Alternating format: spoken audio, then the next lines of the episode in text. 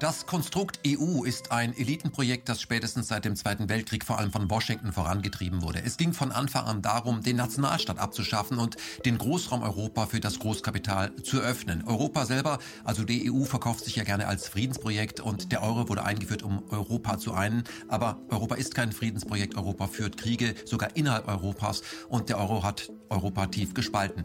Auch das Argument, man müsse eine europäische Gemeinschaft haben, um mit einer Stimme zu sprechen in Krisenfragen, hat sich nicht bewährt, denn gerade während der Covid neunzehn Zeit sehen wir, dass jedes Land sein eigenes Süppchen kocht. Die Europäische Union ist gescheitert, das sagt mein nächster Gast, Hannes Hofbauer, Verleger aus Wien. Das ist sein Buch Europa, ein Nachruf. In diesem Buch steht aber auch, wie es anders laufen könnte, und ob es anders läuft, liegt ja an uns, und wir sind die vierhundertsechsundvierzig Millionen Europäer.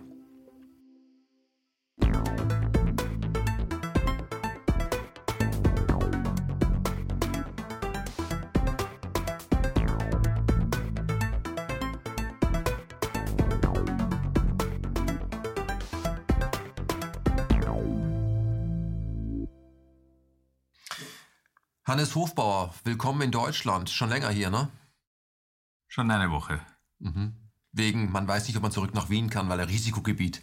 Ich war in Frankfurt, habe ein paar Sachen erledigt, auch eine Präsentation dieses Buches, Europa, ein Nachruf, und wollte eigentlich wieder herkommen, um Sie zu treffen, mhm, und zwischen nach Wien fahren, aber das habe ich mir dann erspart, weil, mhm, es eben Einreisebestimmungen gibt, wo man nicht genau weiß, ob sie dann wieder reinlassen oder rauslassen. Sie sind ja nicht nur Autor dieses Buches, Sie haben noch parallel Lockdown zwanzig zwanzig auf den Markt gebracht, was sich mit Corona beschäftigt, spielt auch in diesem Buch eine Rolle, aber in diesem Gespräch geht es um Europa, ein Nachruf. Erste Frage, ein Nachruf klingt ja sehr provokativ. Ähm, warum eigentlich so provokativ? Oder ist es Ihre Überzeugung als äh, Autor und auch als äh, Verleger von Promedia? Sie sind ja der Verleger. Na, wie ich da mit dem Buch angefangen habe, ungefähr zwei Jahre her, hätte ich das nicht so genannt, muss ich ehrlich sagen. Mhm.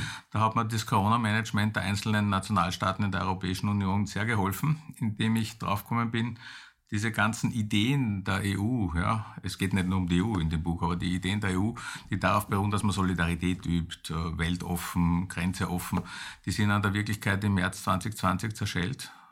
Und zwar in dramatischer Art und Weise. Also es war eigentlich ein Offenbarungseid, wenn man so will, vor dem Publikum. Tschechien hat die Grenzen geschlossen, Deutschland hat medizinisches Gerät blockiert und nicht Exportgenehmigungen erteilt. Also eigentlich ein Zustand, den man sich vor einem Jahr nicht hat vorstellen können. Und da haben wir gedacht, okay, während dieser ganzen nationalen Lockdown-Situation sitzt die Van der Leyen in ihrem Homeoffice und schaut sich das an und weiß eigentlich nicht, was sie tun soll. Also das rechtfertigt schon, diesen bisschen provokanten Untertitel einen Nachruf zu nehmen. Mhm. Ähm, wenn man sich mit dem Buch beschäftigt, äh, gibt es einen Schwerpunkt, nämlich äh, Europa nach fünfundvierzig, Bretton Woods, wo man sagen kann, die Idee der Europäischen Gemeinschaft, der E U, hängt stark auch mit der NATO zusammen, und das sind ähm, Ideen, die werden auch sehr, sehr stark äh, von Washington gesteuert, die, um hier mal Herrn Kissinger ähm, zu zitieren, ja gesagt haben, Europa hat keine Telefonnummer, aber das kann man ja ändern, das muss einfach schneller gehen und da kann nicht jeder Staat machen, was er will. Also diese Idee von de Gaulle, Europa der Vaterländer, das passt drüben in Washington überhaupt nicht, und das haben Sie schon vorangetrieben. Aber Sie kommen im Buch auch ganz am Anfang, äh, zeigen Sie, dass der Kampf innerhalb Europas, um Europa, dass es keine neue Geschichte ist, sondern das geht eigentlich äh, schon sehr lange zurück. Schon die alten Herrschaftshäuser haben immer versucht, äh, Europa unter das jeweilige Herrschaftshaus zu bringen und haben dann einen gemeinsamen Feind außen gesucht. Das waren dann die Kreuzzüge, die Muslime, wer auch immer, die Russen. Irgendjemand von außen muss dann immer herhalten, dass wir sagen, wir müssen zusammenarbeiten und ich bin der Anführer. Das ist immer die Idee, und das ist halt jetzt, der Anführer ist halt jetzt in Washington und so. Und das, darum geht es im Buch. Wir werden darauf eingehen, aber die erste Frage an Sie, ähm, wenn Sie schreiben, äh, ein Nachruf, ist denn Europa, was immer das ist, ist das gescheitert? Also die Europäische Union, würde ich sagen, ist gescheitert. Europa kann nicht scheitern. Europa ist ein geografischer Begriff. Und ich habe mir halt erlaubt, diesen Begriff auch in den Titel zu nehmen, weil die E U usurpiert hat, diesen Begriff. Also halt spricht ja die E U von sich selbst als Europa. Stimmt natürlich nicht, es ist nur die Union. Und dieses Scheitern wird in verschiedenerlei Hinsicht manifest. Also wir haben ab zweitausendfünf im Prinzip diese zwei Referenden, wo in zwei Länder ihre Bewohnerinnen und Bewohner gefragt haben, also Frankreich und die Niederlande. Die haben ähm, beide Male herbe Abfuhren erteilt für die Verfassung der Europäischen Union. Die ist ja dann eben als Grundlagenvertrag in Kraft getreten, mhm, war dann im Prinzip nur die Namensänderung. Die E U macht immer weiter, ja, aber sie läuft, sie, sie, sie läuft eigentlich gegen die Wand, ja, weil die, die Leute wollen das nicht. In Frankreich war da zweitausendfünf fünfundfünfzig Prozent, die dagegen waren, eine Woche später in den Niederlanden einundsechzig Prozent dagegen. Dann haben wir jetzt den Brexit zweitausenddreizehn gehabt, zweitausendsechzehn gehabt, Entschuldigung, an dem laboriert die Europäische Union noch immer und jetzt eben diese völlige Unfähigkeit mit dem Corona-Management, sich irgendwie in diese nationalen oder mittlerweile sind sie schon unterhalb der nationalen Bundesländer äh, Maßnahmen da einzumischen. Also im Grunde ist es ein, ein Chaoshaufen. Es ist äh, derzeit, würde ich sagen, absolut ein Chaoshaufen. Und wie man aus dieser Sache rauskommt, ist die große Frage. Mhm. Weil die einzige Reaktion, die es bislang gegeben hat, ist maßlos viel Geld aufzustellen. siebenhundertfünfzig Milliarden, nur sechshundertfünfzig Milliarden, hundert Milliarden ziehen wir woanders ab.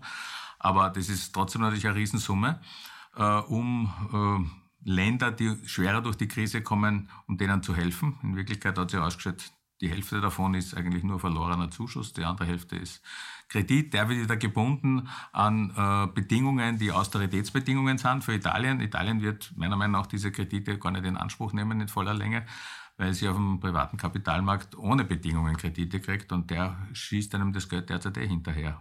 Mhm.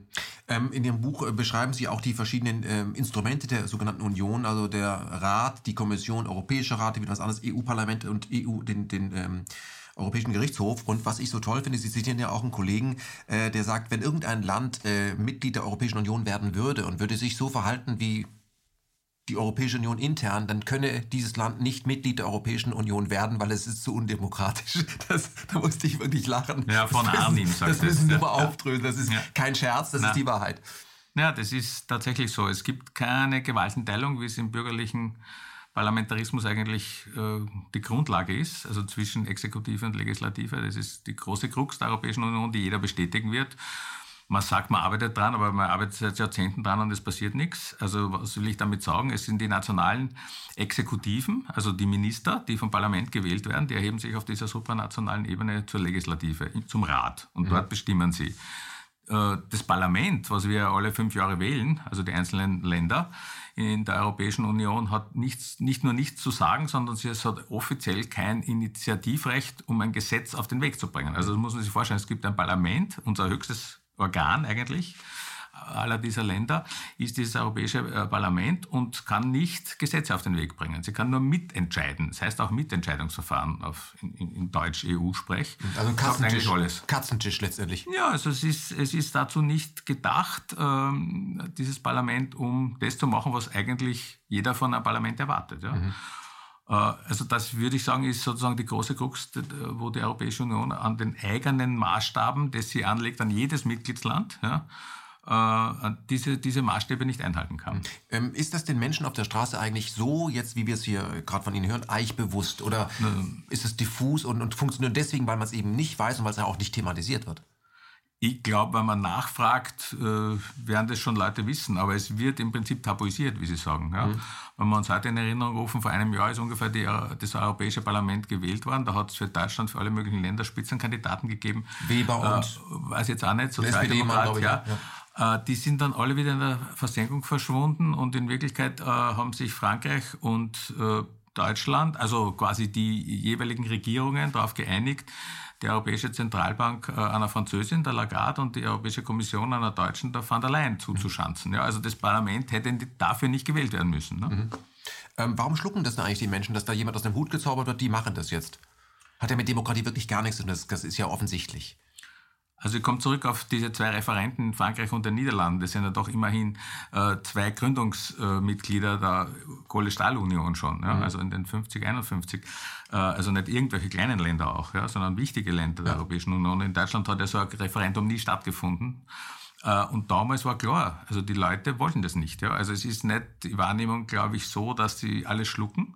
Sie sehen nur, es ist ziemlich sinnlos, wenn man sich dagegen äh, ausspricht, weil eben da eine Elite in Brüssel drüber fährt. Ja? Also eine gesichtslose Bürokratie oder ein gesichtloses Bürokratiemonster in Brüssel, so nenne ich das ja, wo Lobbyisten hinter, in Hinterzimmern äh, wie früher mit Zigarre einfach Gesetze beschließen, es wird einfach rausgehauen das, und die Mensch, Menschen müssen das schlucken. Die Frage ist ja, ähm, wie lange kann das noch gut gehen, weil im Buch wird ja auch Macron zitierte, gesagt, wenn wir so weitermachen, fahren wir das Ding gegen die Wand.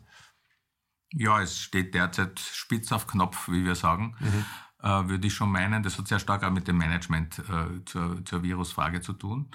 aber geht da eigentlich auch darüber hinaus, die ganze Währungsfrage zum Beispiel, wer soll das bezahlen, diese siebenhundertfünfzig Milliarden, wer soll bezahlen diese ganzen anderen Hilfspakete? Deutschland, glaube ich, hat dreihundertfünfzig Milliarden auf den Weg gebracht, sind im Übrigen ungefähr dreimal so viel pro Einwohner, wie die E U für die ganze Europäische Union zur Verfügung stellt. Also wo man auch wieder sieht, dass diese Schieflage zwischen Zentralraum Deutschland und irgendwie Italien, also quasi halbe Peripherie, äh, damit auch aufrecht bleibt. Ne? Mhm. Ähm, lassen Sie uns zu einer Kernfrage kommen, wenn wir uns auf den Titel Europa äh, mal konzentrieren wollen. Die Frage, die ja ähm, immer wieder gestellt wird, ähm, weil die Europäische Union ja immer von Europa spricht oder Europa als äh, okkupiert, sage ich mal, und so tut, als wäre die E U Europa, was ja nicht der Fall ist.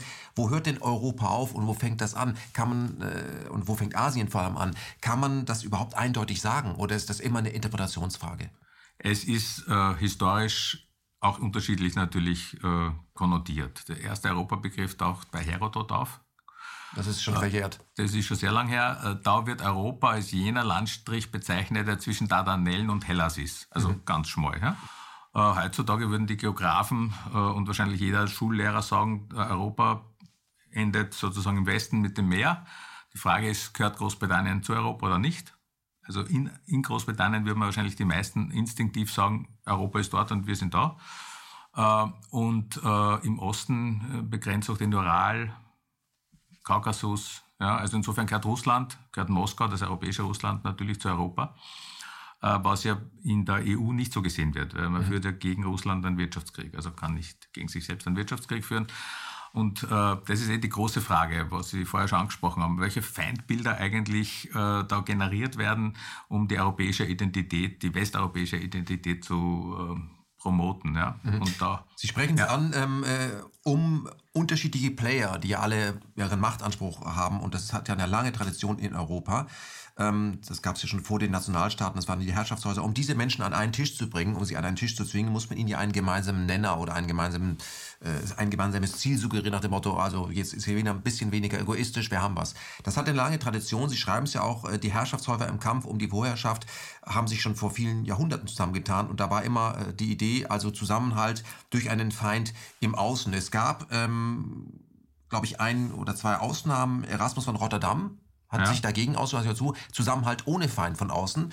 Und auch äh, William Penn, der Mann, der Pennsylvania ja. den Namen gegeben hatte, dazu ein Essay, siebzehnhundertsechsundfünfzig erschienen, kann man im Buch lesen, Essay über den gegenwärtigen und zukünftigen Frieden in Europa, endet letztendlich im Rousseaus Gesellschaftsvertrag nach dem Motto, wir arbeiten auf diesem Kontinent zusammen, ohne uns die Köpfe einzuschlagen und wir brauchen auch keinen gemeinsamen Feind, um dann die anderen die Köpfe einzuschlagen. Das heißt, es hat immer auch die Friedensidee gegeben, weil man ja, wenn man von Europa spricht, die Geschichte, die sich anguckt, sagt, ja, ein Hauen und Stechen über Jahrhunderte. Es hat auch die anderen gegeben. Warum ist das so wenig bekannt? Die Europa-Idee äh, richtet sich sehr stark auch wieder gegen Muslime, in der Form von der Türkei, wenn man so will, und gegen Orthodoxe in der Form von äh, Moskau, Russland. Und diese lange Tradition äh, ist nur selten durchbrochen durch das, was Sie gerade genannt haben, durch utopische, friedensbejahende äh, äh, Europa-Vorstellungen. Und der William Penn ist einer davon, ja, mhm. also einer der reichsten Männer seiner Zeit, der durch Schuldtitel beim, beim englischen König einen Landstrich in Amerika bekommen hat. Pennsylvania. Später dann Pennsylvania ja, ja. und dort auch sozusagen so eine Art Utopie versucht hat aufzubauen, ohne Sklaven und so weiter. Und wie er zurückgekommen ist, dann eben sein Manifest geschrieben hat, um ein Friedenswerk in, in Gang zu setzen. Ähm, also das ist nie, das hat sich nie umgesetzt. Ja? Äh, aber es haben sich andere Europa-Ideen vom Napoleon und so auch nicht umgesetzt, haben aber Millionen von Tote verursacht. Also ja. insofern war der William Penn schon irgendwie was, wo ich meinen würde, dass das günstiger wäre, den in der Schule zu lernen. Ja? Mhm. Also Europa-Ideen, die mit Hauen und Stechen, wie Sie sagen, funktionieren. Aber es werden andere Gründerväter ja immer genannt, Monet und solche Menschen. Also ehemalige Jetzt Waffen, von dem jetzigen ja, Europa, eh, ja. ehemalige Waffenhändler werden ja immer so als Gründerväter. Also Jean Monnet ist eine eigene Figur, Waffen- und Schnapshändler, so ja. darf man ihn wahrscheinlich nennen, weil er wirklich einer war. In der europäischen Wahrnehmung, in der heutigen E U-europäischen Wahrnehmung gilt er als der Vater Europas. Ja. Und er hat aber ganz interessant, wenn ich das jetzt vielleicht ganz kurz ausführen darf, Ähm, diese, diese Amerikanisierung des, äh, der europäischen Frage vorangetrieben, indem er jener Waffenhändler war, der neunzehnhunderteinundvierzig und folgendes äh, von amerikanischer Seite durch die sogenannten Land-Lease-Verträge ähm, hauptsächlich Marine, aber auch andere Waffengattungen äh, geliehen hat an die französische äh, Resistance. Und äh, damit ist eigentlich Frankreich in der Folge dann schon in eine Art äh, Schuldenfalle der U S A ge gekommen. Noch mhm. schlimmer war es mit Großbritannien, mit diesem Land-Lease-Abkommen, also Pachtverträge für, ja, Milliarden. Äh, für, für, für, für, für Waffen, äh, die man gebraucht hat, um die Nazis zu bekämpfen. Äh, mit, mit diesem Trick, wenn man so will, ja, haben sich die Amerikaner eigentlich auf diesen europäischen Kontinent äh, eine, eine Machtbasis, eine ökonomische Machtbasis geschaffen. Und der Jean Monnet war die zentrale Figur darin, also mhm. vor allem für die französische Seite, ja, französisch. Er war Anti-Gaullist, obwohl ja. ihn de Gaulle in der Resistance ursprünglich schon vorgeschlagen hat, diese Waffengeschäfte zu machen, aber nachher hat er sich als anti-gaullistisch erwiesen. Und würde ich meinen, eine ganz entscheidende Figur, die zusammen dann mit Adenauer und Schumann diese, die, diesen Schumann-Plan und in der Folge die Montanunion auf den Weg gebracht hat. Wir springen gerade, wir kommen noch drauf, aber ähm, gerade weil wir bei, bei, bei Jean Monnet sind, Monnet war, ich sage ihn mal, ein Amerika-Fan, würde ich mal sagen, der dort gesehen hat, äh, wie Big Business funktioniert, dort eben auch für seine die Produkte seines, seines Hauses, also Schnaps, gesagt, da gibt es einen großen Markt, man muss sich an einwenden und dann versaugte die Vereinigten Staaten von Amerika. Wenn, wenn es eine Vereinigten Staaten von Europa gäbe, könnte man sich auch an einwenden. Und ähm, wenn man sich das mit de Gaulle äh, anschaut, de Gaulle war ja jemand, der diesen Spruch geprägt hat, äh, Europa ist ein, äh, ist das Europa der Vaterländer, ist ja ein Unwort in, in, in Brüssel inzwischen, das darf man ja nicht äh, sehen. Und äh, ja, Monnet hat eben versucht, dieses amerikanische Prinzip äh, auf das Europa, sein Europa, wie er es gesehen hat, zu übertragen und hat in Amerika natürlich Unterstützer gefunden. Das heißt, er war letztendlich, würden Sie ihn als eine Art äh, intellektuellen Agenten der Amerikaner bezeichnen? Also er war nicht, glaube ich, nicht ein großer Intellektueller, er war mehr so ein Netzwerker. Mhm. Äh, Agent war er für sich, glaube ich, immer. Ha? Also mhm. der hat damit natürlich auch immer seinen Schnitt gemacht. Cognac verkauft, Waffen verkauft. Das hat er nicht gemacht, um nur Gutes zu tun, sondern eben auch, um im Geschäft zu bleiben. Mhm. Ähm, die Idee, äh, Europa als äh, ganze, als, als einen riesigen gemeinsamen Landstrich zu sehen, diese Idee ist ja nicht erst äh, mit Mackinder entstanden oder später Brzezinski, sondern sie schreiben ja auch, es gab einen, einen Grand Plan äh, von sechzehnhundertzweiunddreißig, fünfzig Christ, fünfzehn christliche Armeen haben sich zusammengetan, die Heilige Allianz, um sagen, wir arbeiten zusammen und wir haben jetzt da Feinde, das sind diese Moslems, die da im Raum Jerusalem ihr Unwesen treiben. Das heißt, die Idee, etwas Abstand zu nehmen in der damaligen Zeit und auf, auf das große Ganze zu gucken, diese Idee ist schon älter. Die ist schon sehr alt, die zieht sich durch. Also das ist das Grand Dessein, was Sie ansprechen, vom Herzog von Sully, äh, für einen französischen König eigentlich geschrieben. Äh, und es hat sich dann über Jahrzehnte immer wieder wer gefunden, der dieses, diese Idee reproduziert hat, mit am Anfang, glaube ich, fünfzehn christlichen Dominationen oder Entitäten, die da zusammen ähm, gedacht waren und sich äh, identitätsmäßig gegen zwei Kulturen gewandt haben. Das eine waren die Osmanen und das andere waren die Habsburger. Ja? Also die Habsburger galten damals in Frankreich als große Feinde, als, als, als äh, Heiliges Römisches Reich deutscher Nation. Äh, war die, denen waren, die Franzosen waren Für die Franzosen waren die Habsburger zu mächtig und äh, es gibt eben nicht nur diese Außenfeindbildproduktion äh, gegenüber anderen Kulturen wie islamisch oder äh, orthodox, sondern eben auch reine Machtkämpfe. Äh, ja? Und das war sozusagen dieses Grand Dessein. Das Gegenstück dazu auf deutscher Seite, würde ich sagen, war der Leibniz-Europa äh, von diesem großen Philosophen, äh, der auch christliche äh, Länder zusammenführen wollte. Und äh, das aber, äh, die, die Aggressionen dieser einzelnen Länder gegeneinander, also zum Beispiel Frankreich, Habsburger, ähm, äh, nach außen lenken wollte. Der hat gesagt, die Österreicher sollen gegen die Osmanen kämpfen, die Franzosen sollen die in der Levante engagieren, die Holländer sollen nach Indien gehen, also sozusagen ein imperialistisches Konzept. Aber mit Russland, mit dem zaristischen Russland, so einer der wenigen, der Russland in seinen Europa-Ideen äh, inkludiert hatte, ähm, und eigentlich der Erste, der so von deutscher Seite sowas gemacht hat. Davor waren das sehr stark französisch oder Heiliger Stuhl, wenn man so will, mhm. also christlich, äh, Vatikan hat es nicht gegeben, aber von dieser Seite her aus Europa-Ideen. Und da war so eine erste deutsche Idee. Im zwanzigsten Jahrhundert waren dann viele deutsche Ideen. Vielleicht mhm. kommen wir dann noch dazu. Da kommen wir auf jeden Fall noch dazu, wie viel von dem, was wir heute sehen, äh, Großraumwirtschaft, Leitwährung, eigentlich am... Äh, am Schreibtisch der Nazis entwickelt wurde. Und die Idee war so gut, dass die gesagt haben, die übernehmen wir jetzt eigentlich. Das ist ja. toll, nur dass wir einfach keine Reichsmarken mehr haben, sondern wir haben dann eben den Dollar zum Beispiel. Ich möchte zu den, ähm, sage ich mal, intellektuellen Grundwerten kommen oder ideologischen Grundwerten kommen, die heute Europa zumindest in unserer Wahrnehmung äh, prägen. Ähm, wie wichtig ist das griechische Altertum und die Christianisierung, um das Europa, was wir heute haben, das Kerneuropa zu verstehen? Die Zusammenführung von dem, glaube ich, ist das Entscheidende. Ja? Das dann kosmopolitisch, universalistisch zu denken.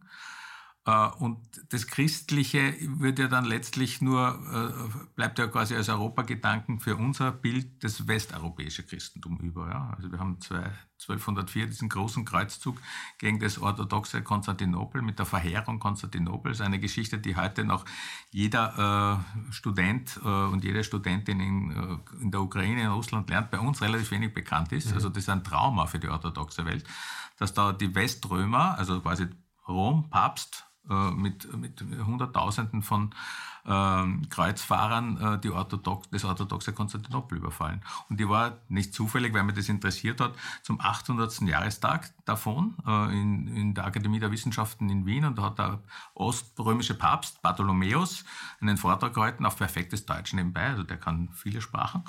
Uh, und hat dann zum Schluss gesagt, er hätte jetzt ganz gerne eine Entschuldigung für diese.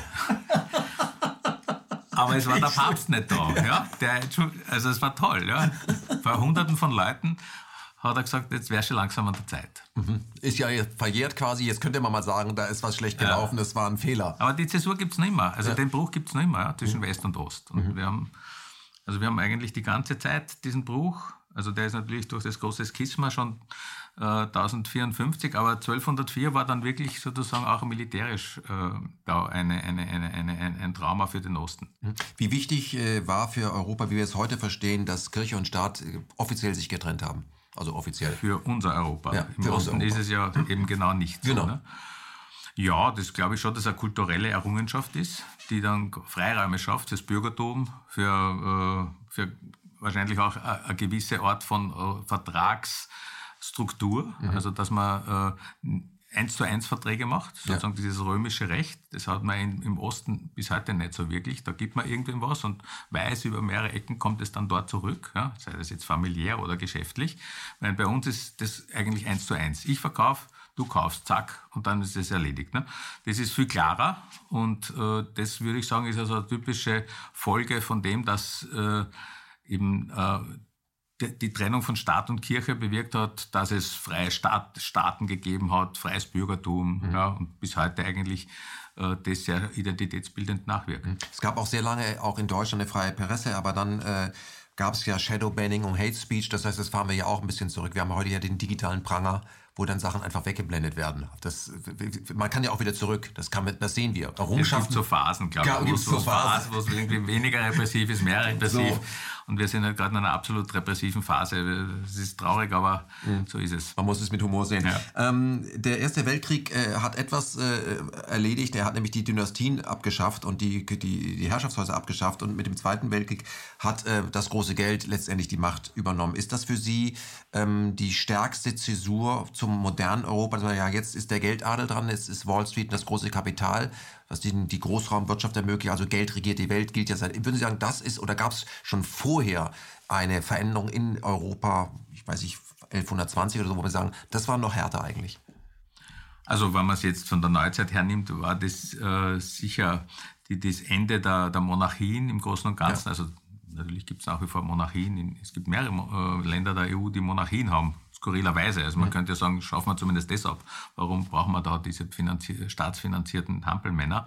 Großbritannien, Niederlande, Dänemark und so weiter. Ne? Also würde sozusagen ein, ein kleiner Klack sein für die Europäische Union, das zu bewerkstelligen. Aber geht offensichtlich nicht.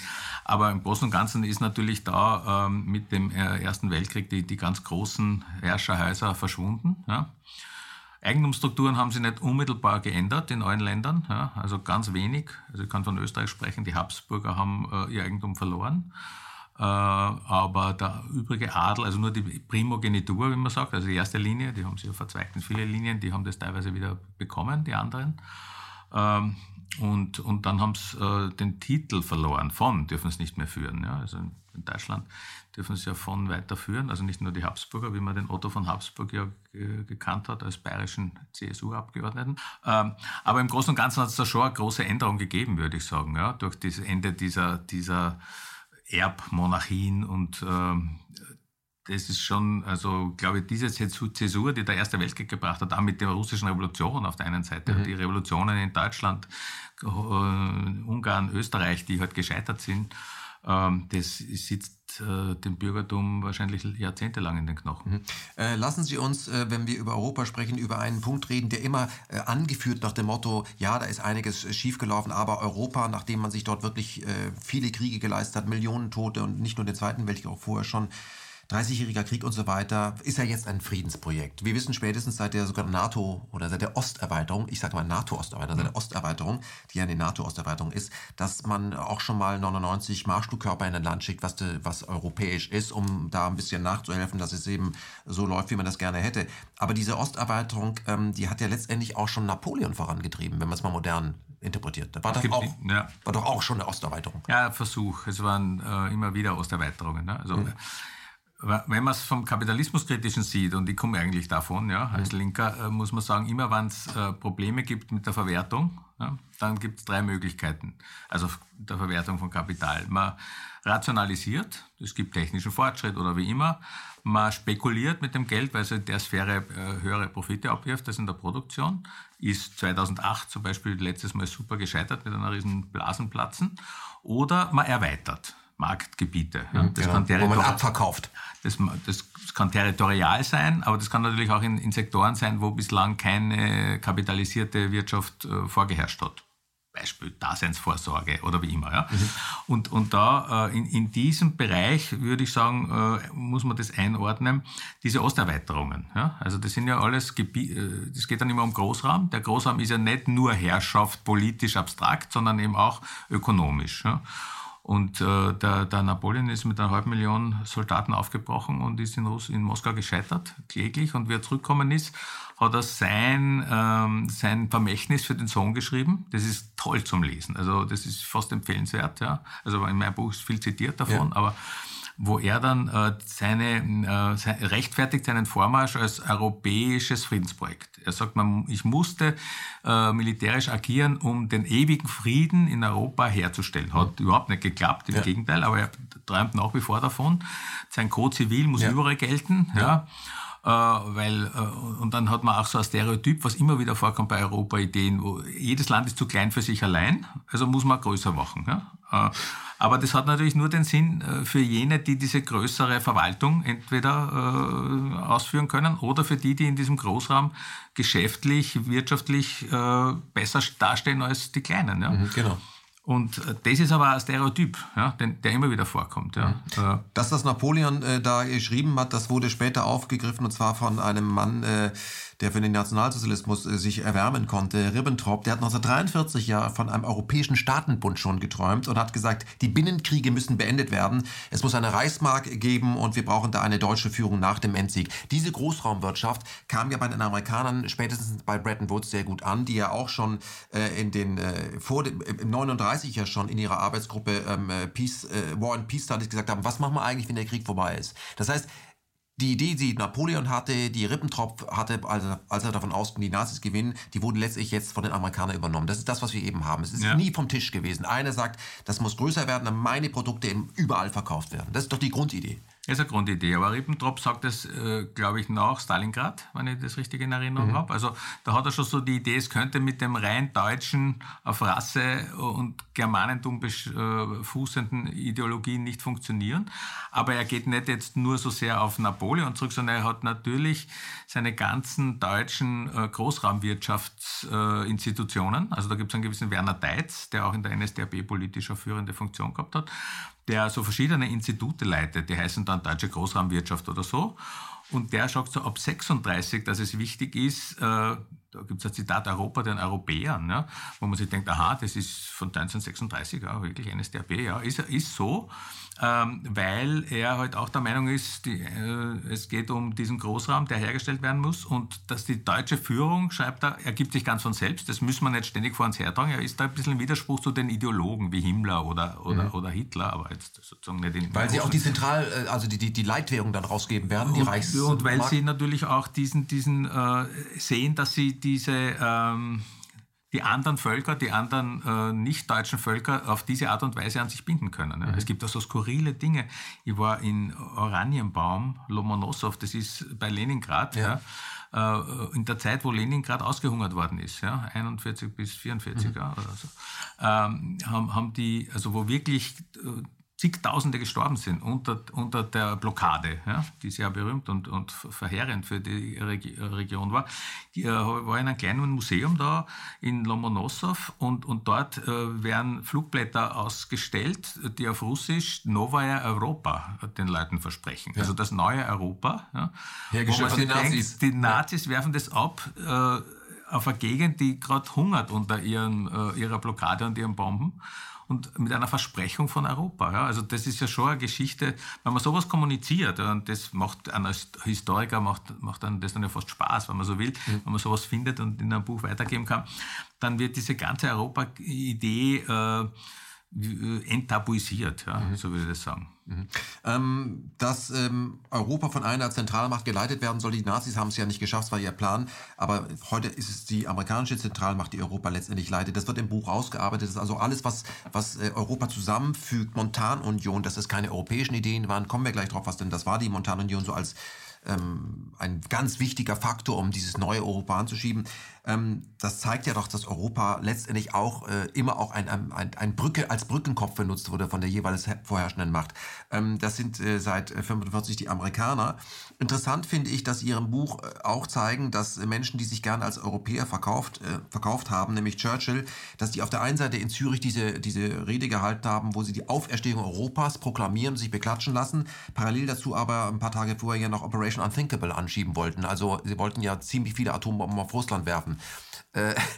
aber ja, aber diese Rede, die Sie ansprechen, die Zürcher Rede vom Churchill, ja. die beinhaltet ja erstens der erste Aufruf, ein Europa äh, zu konstituieren, also nach dem Krieg, also die, die, die eben noch in Feindschaft gegenüberstehenden und kämpfenden Länder zu vereinen. Aber er sagt sofort dazu, ohne Großbritannien.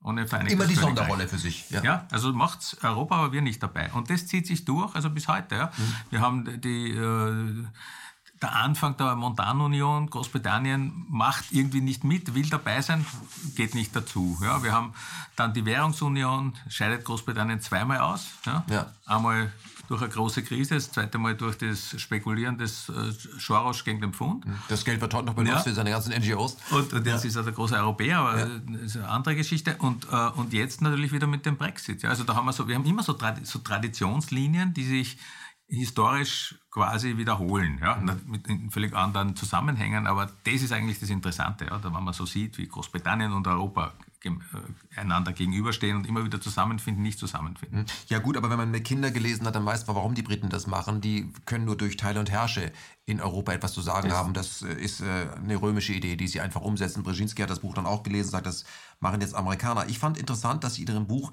ähm, nicht nur den Marshallplan als ähm, Absatzmarktprogramm der Amerikaner und ihre, ihre Rüstungsindustrie, die ja unter dem im Zweiten Weltkrieg angelaufen war, um das eben zu zeigen, sondern etwas, das ich so nicht kannte, den Cocom-Plan, den gab es parallel dazu. Ja. Können Sie mal beschreiben? Also Marshallplan ist bekannt. Es wird ja hier so gefeiert, Europa zerbombt, wird wieder aufgebaut. In Wirklichkeit war es aber auch, natürlich wurde es aufgebaut, auch ähm, die Chance, die hochgefahrene amerikanische Wirtschaft, deren Überproduktion abzuverkaufen. Aber es gab eben auch noch äh, eine andere Idee, die relativ unbekannt ist, wie wir den anderen auf der anderen Seite ja. möglichst schaden können durch Sanktionen und Boykotte und so. Können Sie diesen Cocom-Plan mal ausführen? Seit wann ja. gibt es den? Wer hat sich nicht ausgedacht? Und ähm, erleben wir das möglicherweise immer noch? Ja, das kann ich gern. Also meine Dissertation, schon lange zurück, ist genau darum gegangen, um diese Eingliederung Österreichs in den Westen.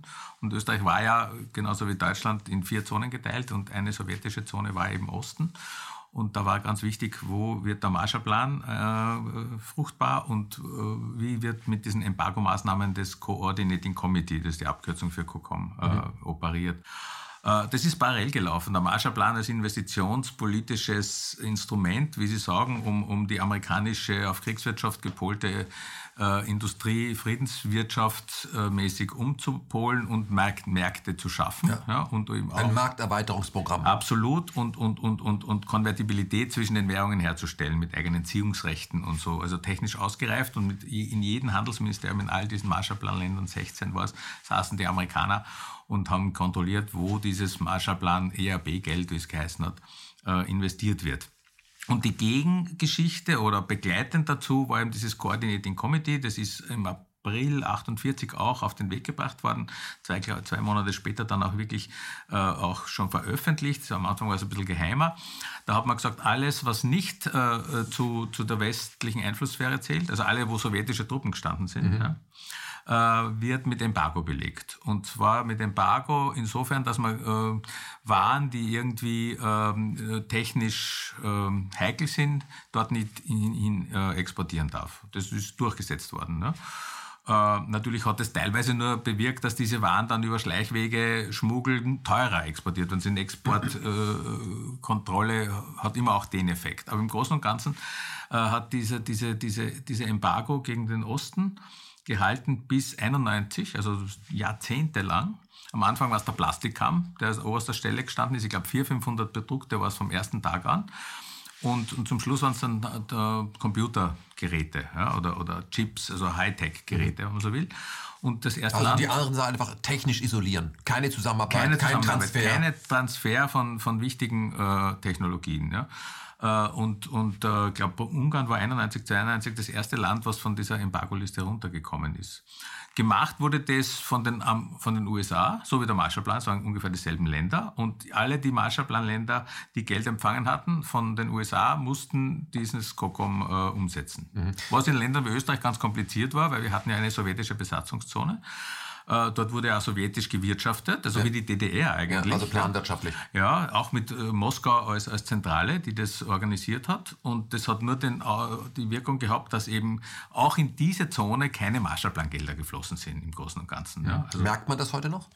Heute würde ich sagen, merkt man es nicht mehr, aber es hat diese Phase, das hat von fünfundvierzig bis fünfundfünfzig gedauert, schon bewirkt, dass äh, industrielle Kernräume von Süden, von Wien eigentlich dann Richtung Westen, Salzburg und so weiter abgewandert sind. Also zu diesem Embargo-Plan lief ja noch äh, das Todrüsten, der anderen Seite, ja. Eiserner Vorhang. Übrigens interessant, Eiserner Vorhang ist ja... Äh, Nazi-Jargon. Goebbels hat es ja äh, erfunden, diesen Begriff. Der hat es als erstes gebracht. Also wenn man heute immer von Eisernem Vorhang geredet wird, das ist, letztendlich ist das dann auch ein Unwort wie Endsieg. Wird aber benutzt. Also das finde ich interessant, das habe ich im Buch auch gelesen. Aber nochmal zurück, ähm, würden Sie sagen, das, was wir jetzt gerade erleben, ähm, die Österreicher sind ja immer sehr dicht dran, mit äh, Nord Stream zwei, Boykott, ja. Das ist alles dasselbe immer. Ja, die Amerikaner mischen sich da schon wieder extrem ein. Ja? Also wir haben äh, eigentlich fast unfassbar, was, was ihnen da alles einfällt, mhm. äh, um das äh, zu, zu blockieren. Äh, diese Blockade gegen Russland, Wirtschaftsblockade, ich kann das ja kurz nochmal aufdröseln. Also wir haben das COCOM seit achtundvierzig. Ja? Wir haben dann äh, das, die neunzehnhundertneunziger Jahre, wo Russland eigentlich total am Boden lag, wo nicht wirklich was passiert ist, also an Austausch, außer halt ein bisschen Markterweiterung von unseren Produkten dorthin. Und dann kam äh, zweitausendzwölf für Russland die Teilnahme an der W T O und zweitausendvierzehn schon wieder das Embargo wegen dieser Ukraine-Sache. Ja? Also die haben klar, eineinhalb Jahre lang freie äh, Weltwirtschaft spielen dürfen. Ja? Mhm. Also es, dieses Bewusstsein muss man auch irgendwie haben, wenn man sieht, wie der Westen mit Russland umgeht. Natürlich gibt es dann auch die Gegenembargos von Russland, die ja. waren dann heute halt aber ein halbes Jahr später. Und jetzt sind diese zwei Blöcke, E U und Russland, eigentlich in einem Art kleinen Wirtschaftskrieg, der ja. immer wieder verschärft werden kann. Und die Amerikaner spielen diese Karte ständig aus. Ja.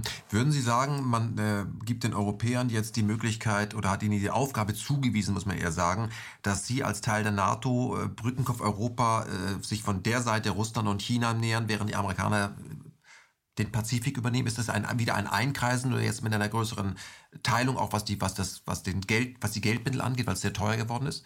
Ist das die Aufgabe Europas? Ja, es gibt sozusagen immer Strategien. Also sicher werden solche Strategien ausgearbeitet, aber es gibt auch Widersprüche, also zwischen Europa, zwischen deutsch geführtem Europa, so glaube ich kann man das nennen, und dem amerikanischen Block, der natürlich Deutschland auch wiederum führt auf einer höheren Ebene. Aber man sieht ja an dieser Nord Stream zwei, da kommen die Amerikaner nicht so wirklich durch mit, mit ihren Maßnahmen, weil eben die deutsche Industrie, die deutsche äh, Energieversorgung, österreichische und, und, und, äh, an dem hängt. Ja? Mhm. Und wenn man sich nur die Zahlen anschaut, die ungefähr im Kopf, was so zweitausenddreizehn, zweitausendzwölf, zweitausenddreizehn, also vor diesen Embargos, die dann U S A und E U gegen Russland wegen der Ukraine-Krise erlassen haben, an, an Austausch war. Dann war das zwischen E U und, und Russland ungefähr dreißig Prozent Import-Export und zwischen U S A und Russland drei bis vier Prozent. Also das heißt, wenn da diese zwei Mächte gegen Russland wirtschaftlich auftreten, dann trifft es die Europäer. Ja? Ja. Und, und das haben die Europäer natürlich auch verstanden. Ja? Also das Die können sich das nicht leisten. Die können sich das nicht leisten. Das haben die Europäer verstanden, dass die U S A eigentlich über Russland auch gegen sie selbst agiert. Ja? Mhm. Aber natürlich, sie sind abhängig von dem amerikanischen Markt, von der NATO. Ähm, aber es ist trotzdem zwiespältig. Ich würde nicht sagen, da gibt es einen großen Plan, wo jetzt, es gibt immer große Pläne, aber die funktionieren dann nicht, ja? Ja. Weil es ja unterschiedliche Interessen gibt. Und es gibt auch auf der anderen Seite des Teiches keine homogenen Blöcke. Da gibt es auch Leute, die das so oder so angehen genau. wollen. Aber nochmal zum, zu russischen Gasgeschäften. Das wissen auch nicht so viele. Jemand, der sich damals sehr stark dafür eingesetzt hat, russische Gasgeschäfte zu finanzieren und einzuhüten, war ein gewisser Herr Herrhausen, der es ja nicht dann so weit geschafft hat. Ähm, das soll ja jetzt Nawalny wieder machen, dass wir sagen, aufgrund von Nawalny, so böse sind die Russen, können wir das mit Nord Stream zwei nicht machen. Ähm, bevor wir über, ich, ich möchte gar nicht über Nawalny mit Ihnen reden. Ich habe nur eine Frage, weil ich habe das verpasst. Können Sie mir eigentlich sagen, wo die Leiche von Khashoggi ist? Ich glaube, die ist in Salzsäure aufgelöst worden. Warum gibt es da kein Embargo? Das müsste ja gegen Saudi-Arabien sein und das wäre sozusagen ein, ins eigene Fleisch der amerikanischen äh, Geopolitik und Wirtschaft zu schneiden. Das heißt, ich muss mit diesem Doppelstandard dann schon leben? Wissen Sie aber. War, war auch nur eine rhetorische Frage. Lassen Sie uns mal ähm, zur sogenannten Montanunion kommen, eine übergeordnete Behörde. Ähm, was hat diese Behörde geregelt? Wer hatte dort das Sagen? Seit wann gibt es das? Und warum ist das wesentlich für das Europa, was wir heute vorfinden? Na, das war die äh, Idee, dass man die deutsche Kohle, also die Ruhrkohle und das äh, französisch-lothring-elsässische äh, Erz zusammenbringt. Ja? Und über das, über diesen Mechanismus, diese Feinde im Krieg äh, auch äh, ökonomisch miteinander verbindet. Und das war der Kern der Montanunion. Das wurde vorerst, wurde dieser Schumann-Plan neunzehnhundertfünfzig entwickelt, der das so vorbereitet hat, und einundfünfzig ist dann die Montanunion entstanden mit noch vier anderen Ländern, aber die waren dann quasi nur so Anhängseln, wenn man so will, das ist Benelux und Italien, aber es ist gegangen um diese deutsch-französische Achse. Interessant dabei ist, dass Eigentumsverhältnisse nicht angetastet wurden, was eigentlich bei der S P D zum Beispiel schon im Gespräch war, weil wenn man schon jetzt diese Ruhrbarone äh, zum Beispiel äh, in, in, in eine neue Allianz zwingt, ja, äh, also ja. durchaus auch mit diesem amerikanischen Hintergrund, dass man sagt, da will man das machen, äh, dann könnte man auch darüber reden, dem so viel verdient im Krieg, dem so viel Unheil angerichtet, dass man denen das wegnimmt. Das ist nicht passiert. Ja. Also da, wär, da war damals die S P D eigentlich noch mit Kurt Schumacher zum Beispiel der Meinung, dass man schon antikapitalistisch hätte vorgehen können und diese, diese Eigentumsfrage zu stellen. Ja. Ähm, das ist die eine Sache, die interessant war. Auf der anderen Seite war interessant, dass sowohl in Frankreich sowohl die Gaullisten wie auch die Kommunisten, also sehr unterschiedliche Kräfte, dagegen waren, ihre nationale Souveränität so schnell aufzu äh, geben und sich mit Deutschland auf dieser wesentlichen äh, energetischen und, und, und, und Grundstofffrage äh, zu vereinen. Und es hat letztlich so eine komische Allianz von der dritten Kraft, wie das geheißen hat, in Frankreich dann gebraucht, um das in Frankreich durchzuboxen. Und das waren Christdemokraten, Sozialdemokraten, Radikale und, und, und verschiedene Allianzen. Ich habe mir das angeschaut, äh, wie die regiert haben. Und in den paar Jahren, wo die äh, an der Macht waren, Georges Bidault war zum Beispiel einer, Robert Schuman, also bekan- bekannte Figuren, haben die alle halben Jahr im Schnitt Regierungswechsel gehabt. Also das heißt, dass im Hintergrund der andere die Fäden gezogen hat. Wenn ich alle Jahre nur meine Minister austausche, dann brauche ich ungefähr so lange, bis ich den Schreibtisch geräumt habe und wieder neu aufstelle. Also die, der Hintergrund war natürlich dann die, die amerikanischen Vorgaben, Jean Monnet, ja, und letztlich der starke Wille von Konrad Adenauer, äh, eben das, was äh, die Sowjetunion, aber auch die S P D noch immer im Auge gehabt hat, nämlich ein neutralisiertes Gesamtdeutschland zu schaffen, dem zu äh, widersprechen und eben die Allianz mit Transatlantik zu machen. Die Idee, äh, Deutschland nicht zu teilen, sondern wieder zu vereinigen, die so eine Stalin-Note, zweiundfünfzig glaube ich kam die raus, die ist auch hier nahezu unbekannt, weil man sagt, ja, wir haben den Russen ganz spät, als es nicht mehr anders ging, praktisch die D D R dann abgeluchst. Das ist so nicht richtig. Die Russen wollten sehr, sehr schnell nach dem Zweiten Weltkrieg, dass Deutschland gar nicht geteilt ist, sondern zusammenkommt, aber an die Bedingung geknüpft, dass es ein neutraler Raum ist. Und was Sie gerade beschreiben, das wollte der Westen eben nicht, weil er gesagt, nee, wir wollen nach vorne verschieben. Ja. Ähm, es hat auch in der C D U Kräfte gegeben. Also hier ja. gibt's dann, in, in Berlin gibt es einen Jakob-Kaiser-Platz, ne? Wenn man sich anschaut, wer war Jakob Kaiser? Das war der C D U-Mann, also ein wichtiger Mann in der C D U, der für eigentlich dieses neutralisierte Deutschland gestanden wäre. Ja? Die er, das er natürlich nicht kommunistisch haben wollte. Der wollte ja, das neutral halt. Ganz neutral und ganz nach C D U ausgerichtet. Ja? Mhm. Also möglichst halt. Ja? Ja. Aber das, und der hat auch ein eigenes Institut gehabt, ganz vergessen, wie das jetzt heißt, der da sozusagen dieses vorbereitet hat. Ja. Mhm. Äh, es war nicht nur die Stalin-Note, will ich damit sagen. Es waren mhm. S P D, es waren C D U, aber der Konrad Adenauer, Walter Hallstein, also solche Figuren haben das dann ähm, torpediert. Und natürlich, weil das Interesse der Amerikaner war, nur sowas ja zu verhindern. Mhm. Ja. Weil man von Anfang an gesagt hat, wir werden äh, weitergehen, als was wir jetzt machen. Das wird sowieso mit Gewalt nur funktionieren. Deswegen muss dieses Land auch aufgerüstet werden. Ist ja auch dann relativ schnell passiert, dass äh, Deutschland wieder bewaffnet wurde. Sie sprechen in Ihrem Buch äh, darüber, wie sich diese heutige europäische Gemeinschaft langsam dorthin bewegt hat, wo wir heute sind. Es geht ja über die E W G, die Europäische Wirtschaftsgemeinschaft, mit, drei, mit diesem Dreiklang Wirtschaft, Militär und Atom. Welche Rolle spielte die Atomkraft damals? Euratom. Anscheinend eine sehr große Rolle, ja. Also das ist jetzt nicht mein Hauptthema, diese Euratom mhm. äh, war eine der drei Säulen, ja? äh, der, billige der, Energieversorgung der europäischen Gemeinschaften, wie es geheißen hat. Ne? Ja. Die haben auf diese drei Säulen beruht. Und das war offensichtlich, es kam aber auch schon mit dieser Kohle-Stahl-Union. Also Grundstoff, Energie, ein ganz wesentlicher Faktor, dass man das gemeinsam irgendwie verwaltet. Ne? Mhm. Das wird sich auf die, auf, auf, das, auf die Atomprogramme dann auch ausgewirkt und mhm. übergestülpt haben. Wie wichtig war bei der, bei dem, beim Kreieren von diesem neuen Europa, dass der Abbau von Handelsschranken stattfindet? Und wer hat davon einen Vorteil und wer hat einen Nachteil? Ja, das war ganz zentral schon am Anfang, ne? Abbau von Zoll. Schranken war das Entscheidende. Äh, am Anfang eben nur äh, mit dieser Herstellung Kohle, Stahl, aber dann flugs mit anderen äh, Waren und letztlich auch äh, Dienstleistungen, Kapital, Arbeitskraft. Ne? Mhm. Also das ist ja sozusagen die, die vier, äh, wenn man so will, die vier Säulen äh, dieses europäischen Kapitalvorstellungen ist freier Verkehr für Kapital, Dienstleistungen, Waren und Arbeitskraft. Ne? Mhm.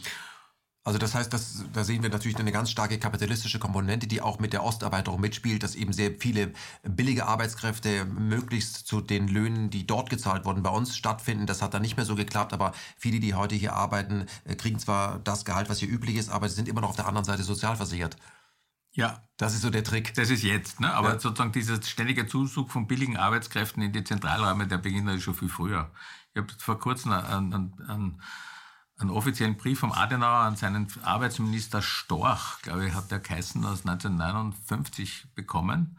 Ich habe ein Buch gemacht da über die Kritik der Migration, ich glaube, wir hatten schon mal das ja. Vergnügen, darüber zu reden. Und da mache ich so manchmal Veranstaltungen, da ist mir wer gekommen und hat mir diese, dieses Dokument gegeben, ja, das ich nicht kannte, wo der Adenauer sagt, neunzehnhundertneunundfünfzig, wir haben jetzt ein Problem, die Gewerkschaften wollen kürzere Arbeitszeit, mehr Lohn, wir müssen schauen, dass wir Arbeitskräfte aus Italien kriegen. Dann sagt der Storch genau meine Meinung. Und ein paar Monate später gibt es einen ersten Anwerbevertrag zwischen Segni, dem Ministerpräsidenten aus Italien, und dem Adenauer. Ne? Also das sind, das sind Sachen, die sie eh auch wieder lang immer wieder wiederholen. Ne? Und jetzt, wie Sie sagen, also die, die europäische Erweiterung Richtung Osten hat un, unmittelbar dazu geführt, dass billige Arbeitskräfte auf den Arbeitsmarkt nach äh, Großbritannien zum Beispiel genau. gekommen sind. Genau, und dort quasi auf, auf, auf der Höhe der anderen Arbeiter quasi, äh, ist, ist intrigant, weil das heißt, man lässt die, die, die Gruppen gegeneinander kämpfen. Ist das ein wesentlicher Grund, warum äh, sehr viele, auch Linke, das ist ja hier nicht so bekannt, ja. für den Brexit äh, sind? Also ähm, da hat sich jetzt zum Beispiel ähm, äh, der Morningstar sogar zugeäußert, also eine kommunist- absolut, kommunistische absolut. Zeitung, ja. können Sie vielleicht auch mal gleich äh, zitieren, ähm, weil immer, wir, wenn wir vom Brexit hören, dann sind das alles letztendlich Leute, die ewig gestrigen. Es gibt sehr gute Gründe für ja. die Briten, die gesagt haben, was ihr hier macht, das schadet den Briten. Absolut. Also die, die haben, also der Morningstar oder solche Leute, Tariq Ali, so ein mhm. bekannter pakistanisch-britischer Intellektueller, war auch auf der Seite des Brexit. Also äh, Weil die haben ihren Marx gelesen, zum Beispiel über die irische Frage, wo der Marx schreibt, der Import von irischen Arbeitskräften äh, gegenüber den Engländern äh, zeigt einen Konkurrenzdruck, der eigentlich nur im Dienste des Kapitals ist. Ne? Und das haben also die, die, die englischen Arbeiter äh, halt gespürt dann äh, zweitausendvier, wie der Arbeitsmarkt geöffnet worden ist für osteuropäische Arbeitskräfte, also was in Deutschland nicht der Fall war, in Österreich nicht. Das war nur in zwei Ländern, was ich weiß, in Schweden und äh, Großbritannien. Und dort ist halt unmittelbar so eine Lohndifferenz von eins zu acht, eins zu sechs äh, aufeinandergeprallt. Ne? Natürlich haben die Arbeiter aus Polen dann auch dort höhere Wohnungskosten gehabt, aber trotzdem, äh, der, der, der, die Sogwirkung war enorm. Hunderttausende sind dann nach Großbritannien gegangen. So, dass man sagen könnte, also zu den Briten, also der Pole hier macht es günstiger. Na sicher, das ist, das sicher, ist, sicher. Ja. Und, und was Sie zuerst angesprochen haben, über die Jahre, Jahre, Jahre, Jahre sind ja dann zum Beispiel erst so an... Äh, an Näherungen gekommen in, in der Lohnfrage, dass man gesagt hat, egal wo man arbeitet, geht jetzt nicht das Herkunftsland als dort äh, wieder Lohn, die Höhe des Lohns, der bezahlt werden muss, sondern das Zielland. Ne? Mhm. Aber bis heute zum Beispiel die Sozialversicherungen äh, sind aus, so, so zu bezahlen für den Unternehmer, äh, für, das, äh, Her- für das Herkunftsland. Also die Höhe der Sozialversicherung ist vom Her- Herkunftsland abhängig. Das heißt, der Unternehmer, der heute hier in Deutschland äh, polnische oder was immer Arbeiter anstellt, muss denen hier dieselben Löhne zahlen. Aber die Sozialversicherung muss ja nach dem polnischen äh, Gesetz sein. Es kommt nämlich immer noch billiger. Mhm. Und darum geht es letztendlich. Es muss einfach noch billiger ja, werden. Ja, es ist der Konkurrenzdruck. Das mhm. ist eigentlich... Jeder kennt es. Ja. Mhm. Weil man immer sagt, also äh, wenn wir alle, wenn wir den Markt teilen, ist für, bleibt für jeden was übrig, ja, aber für die meisten weniger. Das ist mal, ja. muss, muss man leider dazu sagen. Lassen Sie uns mal auf, ähm, auf das Land kommen, ähm, aus dem Sie ja kommen. Ich glaube, das hört man auch. Das ist ja Österreich. Ähm, wenn Sie, Sie beschreiben sehr detailliert, äh, seit Österreich äh, E U-Mitglied ist, hat sich ähm, bei Forst und Landwirtschaft richtig was getan. Können Sie mir beschreiben, wie war das vorher und wie ist das jetzt? Das muss sich ja verbessert haben, wenn man die europäische Idee richtig versteht. Es muss ja für alle besser sein. Ja, also in der Landwirtschaft hat sich viel getan, weil natürlich die, der, der Druck äh, von den Großraumunternehmen äh, aus Deutschland, also beispielsweise die Mühlen äh, aus Bayern oder äh, auch äh, Gemüseproduzenten aus Norditalien auf den kleinen österreichischen Markt so gewirkt haben, dass die Produzenten in Österreich äh, dem Druck oft nicht standhalten konnten. Ne? Also ganz konkret kann ich mir aus meiner äh, noch Erwachsenenzeit erinnern, dass vor fünfundneunzig die Regel oder die Gesetze gegolten haben, dass man Äpfel erst importieren darf, wann die österreichischen Äpfel verbraucht sind. Mhm. Also es ist immer noch Kapitalismus gewesen, keiner hat an Äpfelnot gelitten. Ich habe ein bisschen darunter gelitten, weil mir der Granny Smith so geschmeckt hat. Den ja. kan- kan- kannte ich aus München, wann ich in München war und da diese chilenischen Granny Smith kaufen konnte. Der war sehr gut und das haben wir natürlich in Österreich nicht gehabt zu der Zeit. Aber das habe ich auch verkraftet, muss ja. ich sagen. Und dann waren auch natürlich gewisse andere Schutzmechanismen vor Importen, ja? Also gerade in, in, im Bereich Lebensmittel, ja? Mehl und so verschiedene andere. Und die sind natürlich von einem Tag auf den anderen dann gefallen mit der, mit der Teilnahme Österreichs an der Europäischen Union. Und insofern hat sich ja ein Strukturwandel vollzogen, ja? Also gerade in der, in der Lebensmittelindustrie und ein bisschen in der Landwirtschaft. Bauern sterben, ist aber in Deutschland auch der Fall. Ja? Ja. Wenn man heute in Österreich eine, ähm, eine Wahl machen oder direkt äh, Demokratie einführen würde, würde ich sagen, wollt ihr raus aus der E U, wollt ihr drin bleiben? Was glauben Sie, würden die Österreicher abstimmen? Ja, sie würden derzeit für das, die Teilnahme der Europäischen Union weiter abstimmen. Ja. Hat das mit der Presse zu tun, die Ihnen das Natürlich, gehört? Ja, das hat mit der Hegemonie des Diskurses zu tun, über die, die Medien, die Politik. Es gibt eigentlich nur immer wieder aufflackern ein paar kritische Stimmen, aber im Großen und Ganzen ist äh, das ganze Thema E U ziemlich tabuisiert, ja? Mhm. Sowohl links wie auch rechts. Mhm. Ähm, die Briten äh, werden ja schwierig angesehen, seit sie sich für den Brexit entschieden haben. In ihrem Buch habe ich das noch mal erinnert, das hatte ich erfolgreich verdrängt. Das war ja nicht der erste Exit. Die Briten waren nicht die ersten, die ausgestiegen sind. Man kann nämlich aussteigen, weil es hieß immer, man kann nicht aussteigen. Doch, man kann aussteigen. Ja. Es sind Leute ausgestiegen. Wer denn? Also Norwegen hat äh, die Äh, vor, äh, vor, vor, vor der Teilnahme Abstimmung gemacht, wo die Leute mehrheitlich dagegen waren. Insofern äh, ist das kein direkter Ausstieg. Wirklich ausgestiegen ist Grönland neunzehnhundertsechsundachtzig. Äh, das ist gegangen um Fischereirechte und äh, eigentlich um die Lebensgrundlage dieser Grönländer, ja, weil die halt auch diesen Schutz brauchten und haben wollten und auch bekommen haben letztlich über den Ausstieg äh, ihrer Fischereigründe. Das ist ein ganz ein wesentlicher Punkt für so ein Land. Ja. Mhm. Also da hat das funktioniert, wo es äh, Und es gibt immer wieder, würde ich sagen, Phasen, wo Mehrheiten gegen die äh, Brüsseler Bürokratie zustande kämen. Aber derzeit ist, glaube ich, gerade so eine Phase nicht, zumindest nicht in Österreich oder in Deutschland.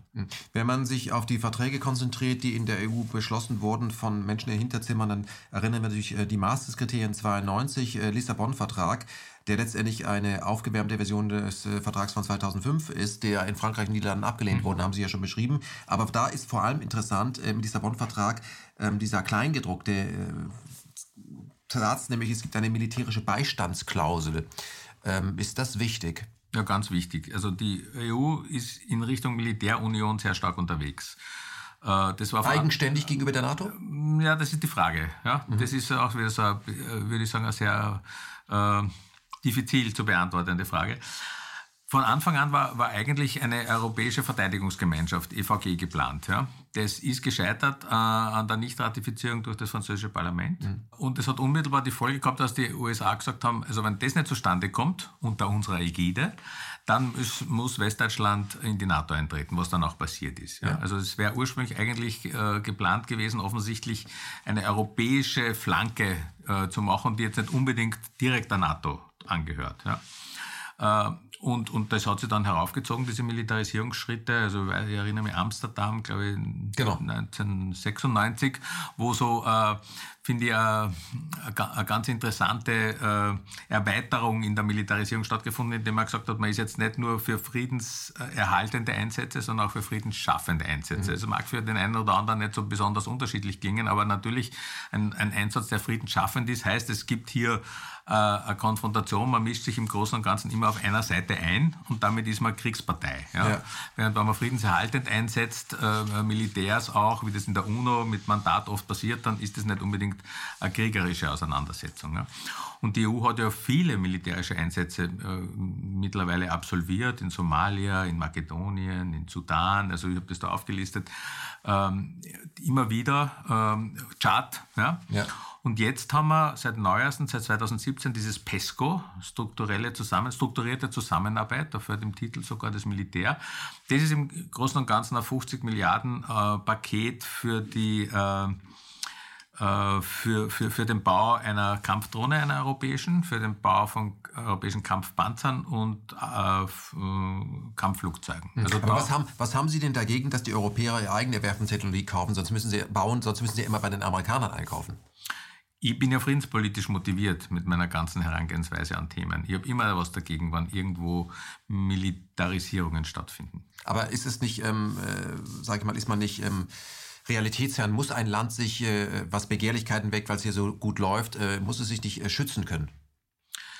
Also wenn es um defensive Geschichten geht, würde ich das vielleicht äh, akzeptieren können. Aber da müsstet ihr mir jetzt erklären, wo jetzt die große Gefahr droht. Ja? Mhm. China hat, glaube ich, keine großen... Äh, Ambitionen militärisch äh, auszugreifen. Aber vielleicht muss man die europäischen Außengrenzen Russland schützen gegen die ganzen äh, Afrikaner, die zu uns wollen. Naja, das eher weniger. Mhm. Also Sie meinen jetzt die Migranten? Ja, zum militärisch, Beispiel. Man, man ja, das, das wäre ja schrecklich.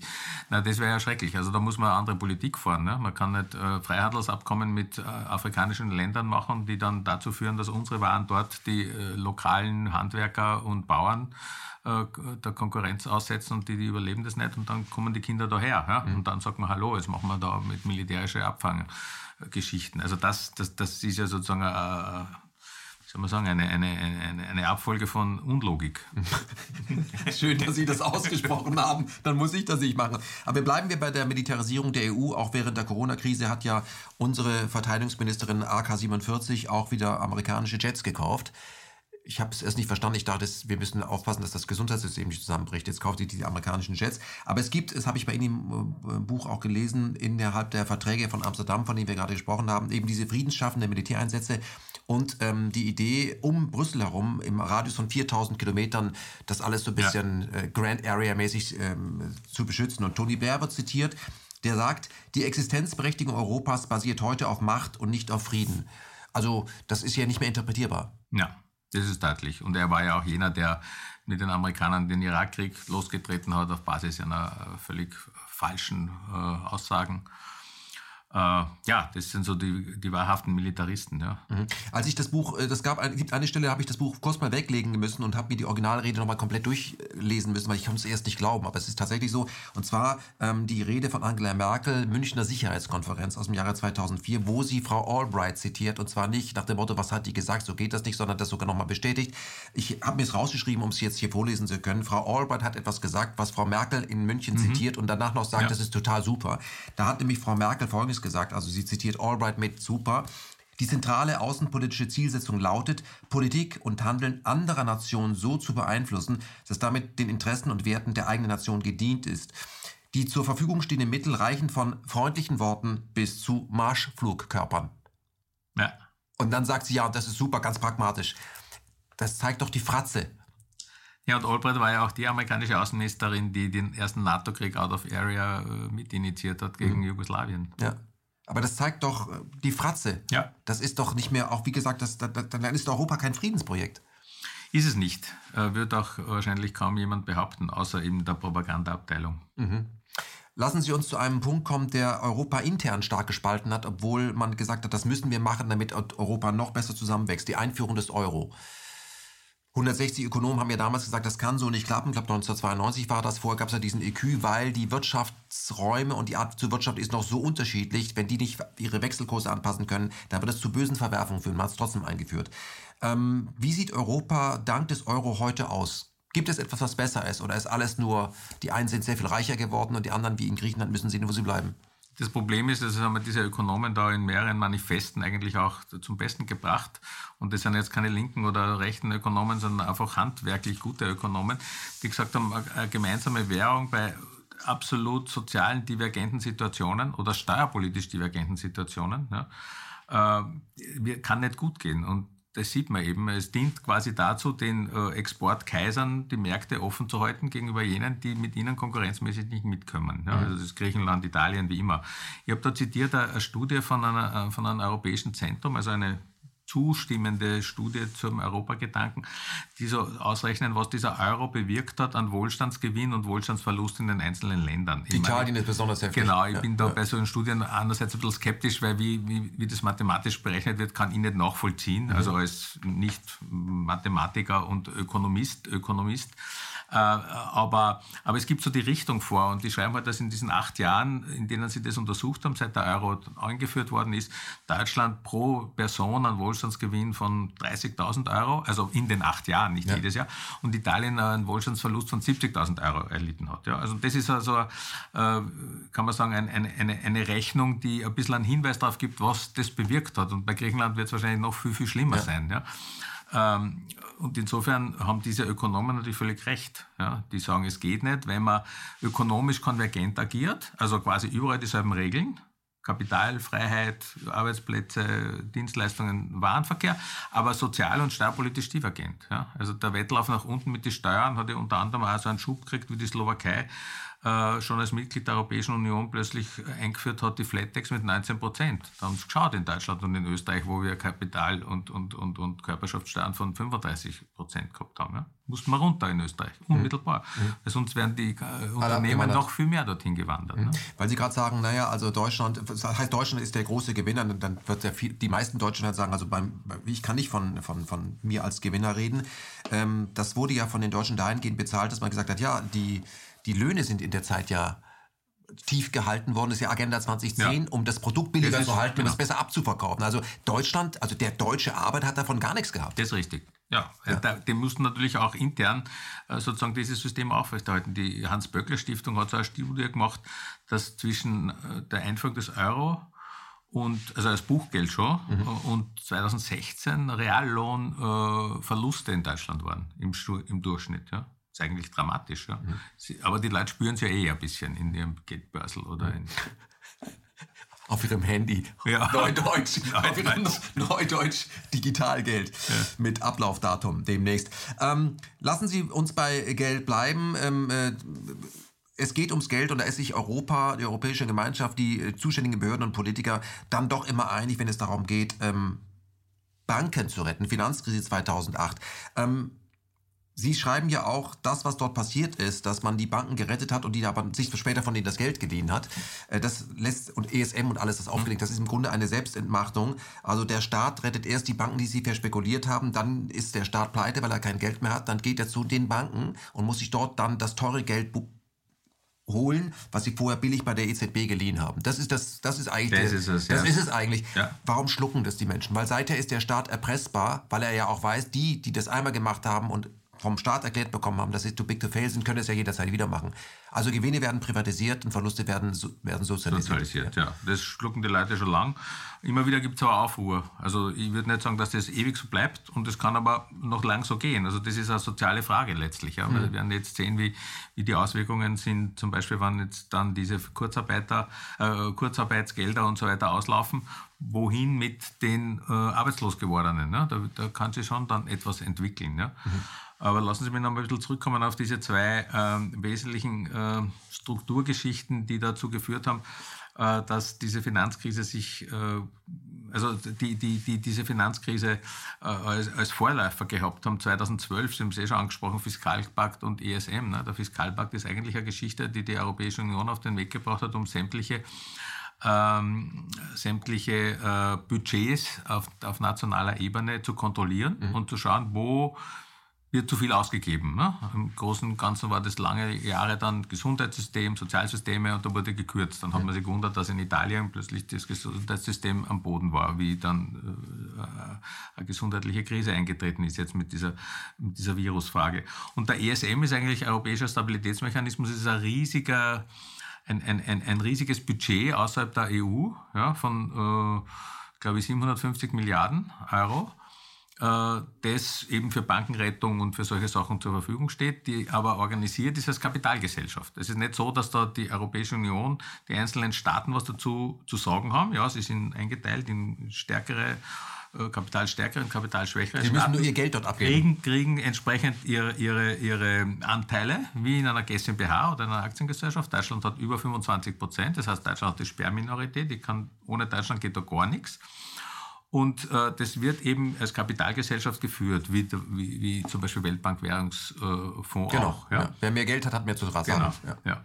Und, und das sind eigentlich Strukturen, die müsste man öffentlicher machen, ja? Weil da wird ja dann auch in der Eigenwahrnehmung der Europäischen Union, ist es ja dann schon ganz was anderes. Es ist ja bekannt, dass das außerhalb des E U-Budgets ist. Und es ist ein größerer Posten als das E U-Budget, nebenbei bemerkt. Das muss man nochmal dazu sagen. Das glaubt man ja gar nicht. Und, und, und wenn man das mehr diskutieren würde, würden die Leute halt hellhöriger werden und sagen, was läuft da eigentlich ab, ja? Mhm. Ähm, dass wir da wenig hellhörig sind, hat doch auch damit zu tun, dass die Presse in Europa doch merkwürdig homogen ist. Haben Sie das mal beobachtet? Wie war das in Österreich? Das mit dem Zusammenrücken Europas und alle sind einig, dass es auch immer mehr Einheitspresse wurde? Kann man das so sagen? In Österreich haben wir es ganz leicht mit der Analyse. Alle unsere Presseorgane sind mehr oder minder aus deutschen Pressehäusern geführt. Also das ist die W A Z, das ist Springer. Und wir haben eigentlich nur so katholische, äh, regionale äh, Eigentümergruppen, die mhm. dann regionale Zeitungen machen, aber die Großen sind alle, haben alle ihre Zentralen in Deutschland. Mhm. Das heißt, Sie lesen Atlantikbrücke? Wir lesen Watz und Springer. Mhm. Wie weit dann die jeweils ihre Chefredakteure in solchen Thinktanks haben, ist die nächste Frage. Ja. Mhm. Ähm, lassen Sie uns mal eben auf die Organe kommen. Da können Sie zwei, drei Sätze dazu sagen. Also Sie beschreiben es ja auch im Buch, dass es da eben fünf Organe gibt. Äh, vier bis fünf Organe, zehn Formationen, Fachminister, die sich regelmäßig treffen. Also nehmen wir mal den Rat, nicht zu verwechseln mit dem Europäischen Rat. Was ist der Rat oder Ministerrat? Was, was macht der? Ja, der Rat ist letztlich äh, im Prinzip die Exekutive der Europäischen Union. Also der bestimmt, was läuft, ja. Mhm. Zusammen mit der Kommission. Er bestimmt auch die Kommission, äh, abgesehen davon, dass die Kommission zusammengesetzt wird, äh, letztlich dann äh, in, in, durch Absprachen der wichtigsten Länder, Deutschland, Frankreich. Ja? Mhm. Aber im Großen und Ganzen wird die Kommission damit auch bestimmt. Also der Rat äh, beschließt, was passiert in Europa? Der Rat beschließt, was passiert in Europa. Das Parlament, haben wir schon gesagt, beschließt eigentlich kaum, was passiert in mhm. Europa. Das, das heißt, da gibt es keine Gewaltenteilung letztendlich beim Rat? Gibt es keine Gewaltenteilung. Nein, das gibt, das, es gibt keine Gewaltenteilung in der Europäischen Union. Zwischen Ist das dann demokratisch? Nein, aber das, das ist eigentlich eigentlich die Strukturen der Europäischen Union. Und in diese Nicht-Gewaltenteilungsstruktur brechen natürlich die Lobbygruppen, da gibt es irgendwie zwölftausend im letzten Jahr, die, die offiziell angemeldet sind, brechen die super ein, weil die können äh, nicht so wie bei uns in, in einem normalen parlamentaristischen System äh, sich immer, müssen sie äh, agieren mit, mit, mit, mit äh, beispielsweise den Parlamentariern, ne, die mhm. letztlich das Sagen haben. Also ja. Sie sagen es eh oft in die falsche Richtung, aber egal. Ja. Aber da ist es ja nicht einmal von der Struktur her so, dass mhm. sie da, da auf das reagieren müssen. Das heißt, sie können direkt zwischen äh, in diese fehlende Gewaltenteilung eigentlich intervenieren. Genau. Ja. Und den Rat beraten zu ihren Gunsten. Ja. So ja. kann man das sagen. Ja. Also man kann ja auch darüber reden, ob das überhaupt Lobbygruppen sind, weil Lobby heißt ja eigentlich Vorhalle ja. und äh, man hört ja immer, dass das eigentlich schon geschriebene Texte sind, die dann ja. nur mehr abgesegnet werden. Also die brauchen dieses Vorhalle wahrscheinlich gar nicht mehr. Aber lassen Sie mich noch zu einer wesentlich unterschätzten Institution der Europäischen Union kommen, das ist der Europäische Gerichtshof. Zu dem kommen ja. wir gleich ja. noch. Ich okay. könnte das kurz mal ja. abarbeiten. Ich habe mir das schon so aufgedröselt, dass man ganz am Ende dann denkt, irgendwas stimmt ja. nicht. Lassen Sie uns über die Kommission sprechen. siebenundzwanzig Kommissare, zweiunddreißigtausend Bedienstete, alleiniges Initiativrecht, Gesetzgebungsverfahren. Ähm, was machen die den ganzen Tag? Ja, die haben viel zu tun, das glaube ich schon. Also die müssen ja diese ganzen äh, äh, Regeln durchsetzen. Also wie, wie europäische Gurken aussehen und sowas. Und, unter anderem aber auch, sie, sie, sie beschäftigen sich sehr stark mit dem, dass möglicherweise ähm, irgendwo europäische Regeln gebrochen werden. Ja? Mhm. Indem zum Beispiel ein Land selbstständig Gesetze beschließt, die der Europäischen Union entgegenstehen. Ja? Und da kommt die Kommission und sagt, hallo, das geht nicht, ich weil bin die Schiedsrichter. Wettbewerbsregeln äh, nicht beachtet werden, zum mhm. Beispiel, indem man Vorrang vor einem regionalen Produkt gegenüber einem großräumig hergestellten oder äh, den lokalen Bauern irgendwelche Privilegien äh, zuschanzen will, dann kommt sofort die Kommission und sagt, das geht nicht. Ne? Mhm. Aber ist das nur negativ? Ich glaube schon, dass das negativ ist, weil ja letztlich äh, es darum geht, dass die Leute vor Ort überleben müssen und nicht, dass der große Konzern, der großräumig wirtschaften kann, billig alles äh, den, den Markt überschwemmt. Ja. Da gab es auch Urteile, die in die Geschichte eingegangen sind. Ich glaube, einmal Dijon-Senf, können Sie vielleicht was zu sagen? Nicht Senf, Dijon de Cassis ja. heißt das. Das ist ein, ein, ein Likör, okay. äh, der in Frankreich hergestellt wurde und wahrscheinlich gibt es ja noch immer, de, den Rewe äh, verkaufen wollte. Wir reden jetzt vom Jahr neunzehnhundertsiebziger Jahre. neunzehnhundertneunundsiebzig ist dann dieses Cassis de Dijon-Urteil ergangen. Äh, eigentlich wegweisend, weil das war vom deutschen Gesetz her nicht erlaubt, diesen schlechten Likör, zu wenig Alkoholgehalt und überhaupt, also hat dem deutschen Nahrungsmittelgesetz nicht entsprochen. Da kriegt man keinen Rausch. Äh, kriegt man keinen Rausch oder wie immer. Ja, auf jeden Fall hat Rewe geklagt äh, und hat Recht bekommen vom Europäischen Gerichtshof äh, nach dem Motto, Kapitalfreiheit geht vor nationalem Gesetz. Und das ist sozusagen der Kern, äh, der, der immer wieder auftaucht. Ne? Mhm. Auch also, während der Corona-Krise, Kapital kann jede Grenze passieren. Kapitalfreiheit ist die einzige, die wirklich ungehindert nach wie vor ist, ja, während Arbeitskräfte, Waren, äh, Dienstleistungen werden ja teilweise stark behindert. Aber diese Kapitalfreiheit ist eigentlich das Entscheidende. Das zieht sie durch. Ja. Da hat schon ein Urteil gegeben, noch vorher, wie in Italien ähm, dieser Enel-Konzern, also ja. der Energiekonzern, verstaatlicht werden sollte. Da hat sich auch dann wer, der das nicht wollte, der an einem dieser äh, Kleinkonzerne vorher Aktienanteile hatte, an, den, äh, an die Europa Kommission gewendet und auch an den EuGH und hat Recht bekommen und der EuGH hat gesagt, Italien darf nicht einfach was verstaatlichen äh, also auf nationaler Basis, weil das eben dem internationalen, dem äh, Brüsseler Ideen widerspricht. Also im Grunde, äh, im Hintergrund läuft immer, dass äh, der Neoliberalismus Vorfahrt hat. Genau. Äh, Aber es ist nicht nur der Neoliberal, es kann, es kann, es kann auch dieses nationale Gesetz vollkommen neoliberal sein. Ja, also es ist nicht so, dass es immer das Bessere ist. Ja. Das sieht man in Großbritannien, aber man kann es bei dem Brexit in Großbritannien eigentlich schön sehen, dass ja da so eine Art Allianz entstanden ist. Wir haben schon gesprochen über die über die Arbeiter, über die Proletarier, die sich in Konkurrenz gesehen haben zu diesen billig importierten Polen, wenn ich das so flapsig formulieren darf. Aber auch das starke äh, britische Kapital sich natürlich ständig im im im, im in der Konkurrenz mit dem Europäischen gesehen hat und selbst aber Möglichkeiten nicht ausschöpfen könnte in Commonwealth of Nations oder mit amerikanischen äh, äh, mit, mit amerikanischen Import-Export-Verträgen, weil die Europäische Union ihm das dann wieder nicht erlaubt. Ja, also das äh, also die Europäische Union äh, zwingt quasi ihre Mitglieder ökonomisch äh, einerseits diesen Großraum auf, aber andererseits auch nicht selbstständig mit Drittstaaten beispielsweise ähm, ver- zu verhandeln. Lassen Sie uns über den Europäischen Rat äh, sprechen. Der trifft sich ja äh, viermal im Jahr, nennt sich dann E U-Gipfel. Die Sitzungen sind nicht öffentlich. Ja, ist mir jetzt gar nicht bekannt, aber sicher sind die nicht ja, öffentlich. Gibt es dann die, die Pressekonferenzen? Ja. ja, und es gibt da auch keine Kontrolle. Das kann nicht demokratisch sein, oder?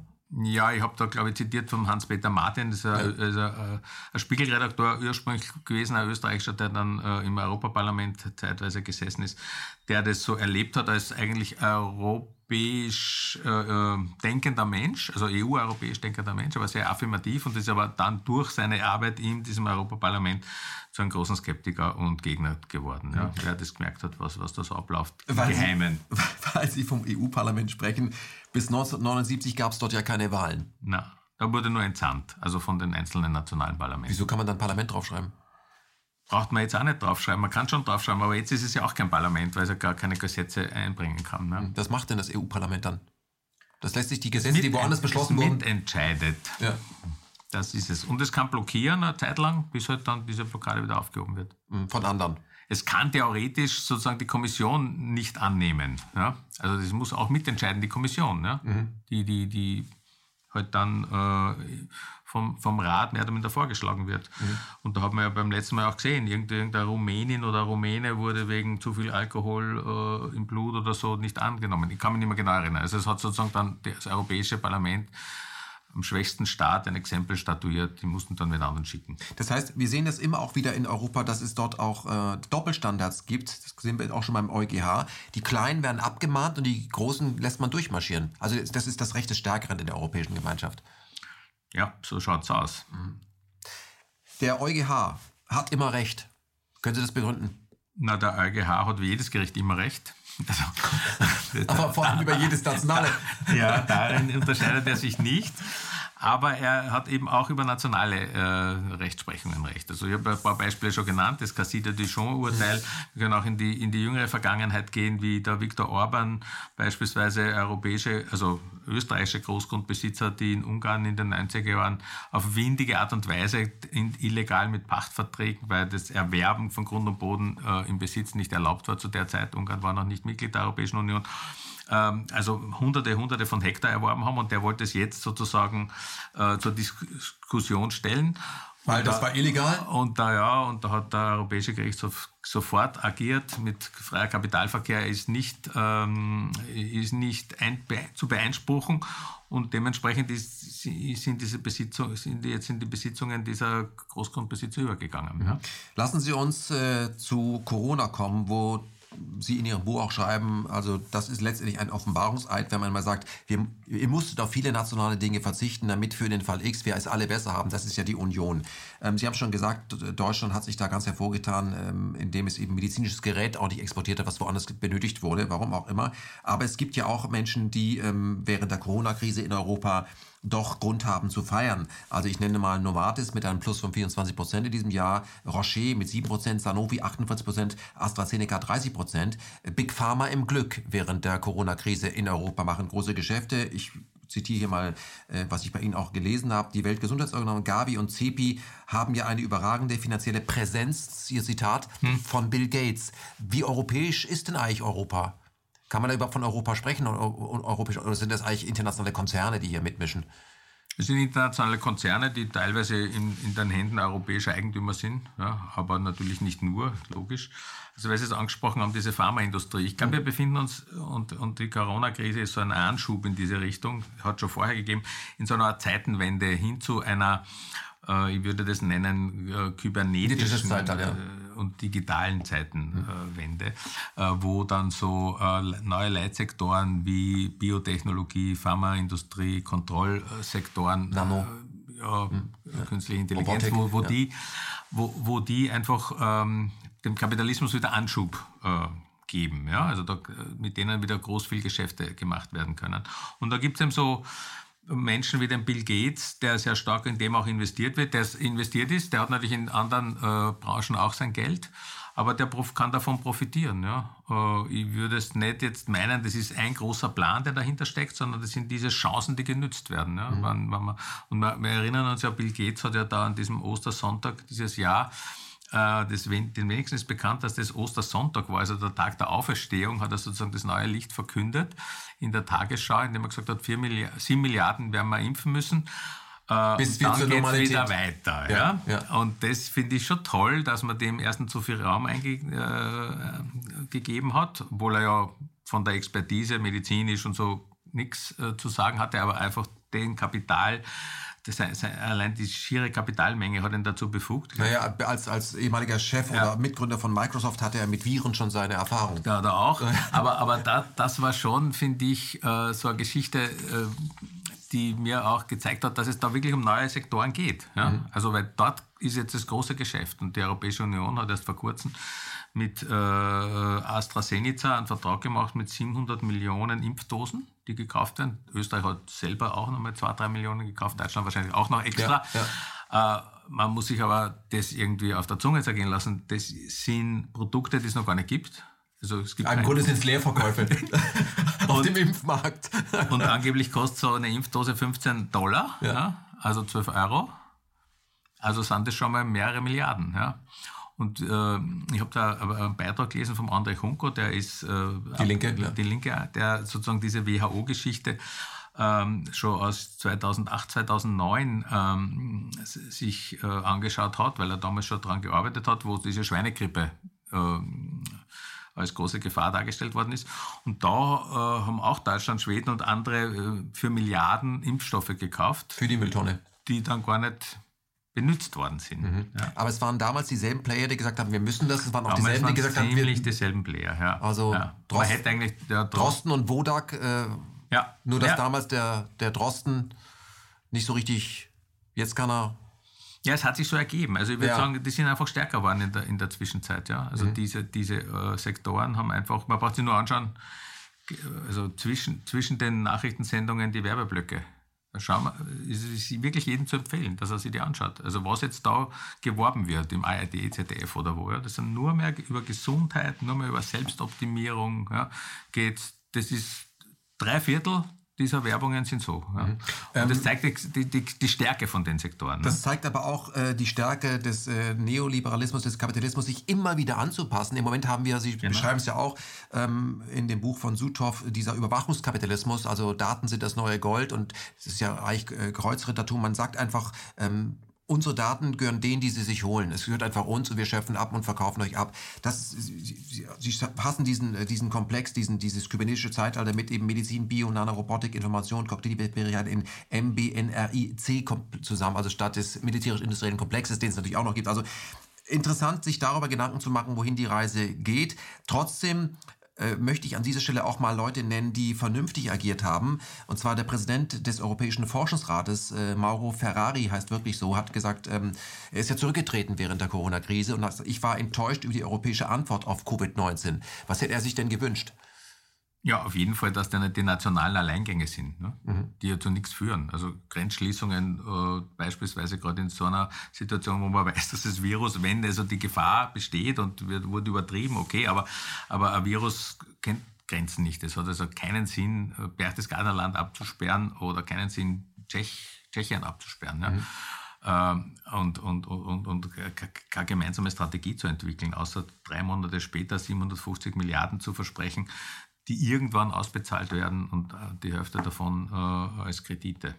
Was mich bei der ganzen äh, Geschichte mit Covid neunzehn ein bisschen äh, wundert ist, ähm, wo, wo ich denke, da ist auch Hoffnung, weil oben scheinen doch nicht die superhellsten Köpfe zu sein, jedenfalls nicht die wir so sehen, das scheinen nicht die hellsten zu sein, weil man hat ja, äh, was die Pandemie angeht, schon vorher geplant. Also man hat ja immer wieder Tests gemacht, was passiert, wenn eine Pandemie kommt, mhm. gab es ja Event zweihunderteins, aber eben nicht nur das, damit man vorbereitet ist. Und dann scheitert das so grandios und trotzdem ist es kein Thema, sondern stellt sich Frau von der Leyen hin und sagt, Europa muss gestärkt aus der Krise hervorgehen.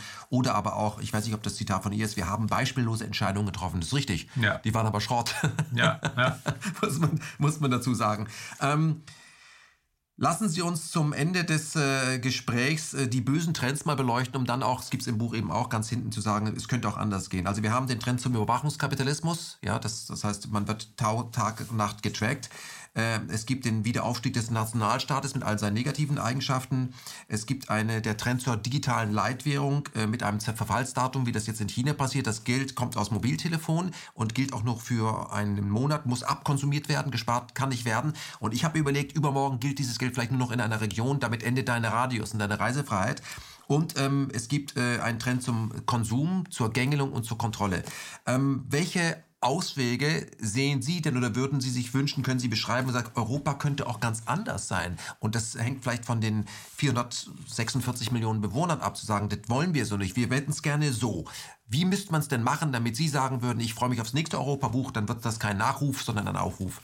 Ja, das wäre gut, aber dazu müsste man diese ganze Großraumvision hinterfragen, die ganzen Konkurrenzideen hinterfragen, diese missionarische Idee, die Europa eigentlich immer in die Welt hinausträgt, auch hinterfragen. Also es ist nicht alles schlecht, nur weil es nicht europäisch, weströmisch oder so ist. Ja. Und dann käme man zu einer Idee, die man sagt, man Schutz zu schaffen für äh, regionale Kreisläufe wirtschaftlicher Natur. Also wir nennen das dann in dem Buch zum Beispiel ökonomische Subsidiarität. Also das Kleine vor dem Großen. Das heißt nicht, dass das Große nicht geben darf. Das heißt nicht, dass man nicht mobil sein soll. Mhm. Aber das heißt, dass man sich überlegen soll, auch von Staatswegen, von Regionswegen, von der Region aus oder vom Staat aus, den Kleinraum zu bevorzugen. Mhm. Ja. Auch im, im Blick Leben, auf Klima, nicht alles, alles rumtransportieren. Ja, ist ja klar. Man sieht ja auch, dass das äh, positive Auswirkungen hätte, haben könnte jetzt. Ja. Aber die Idee äh, wird trotzdem nicht weitergetragen. Wird. Aber man müsste genau diese Idee äh, weitertragen, indem man sagt, der Kleinraum ist eigentlich die Zukunft. Ja.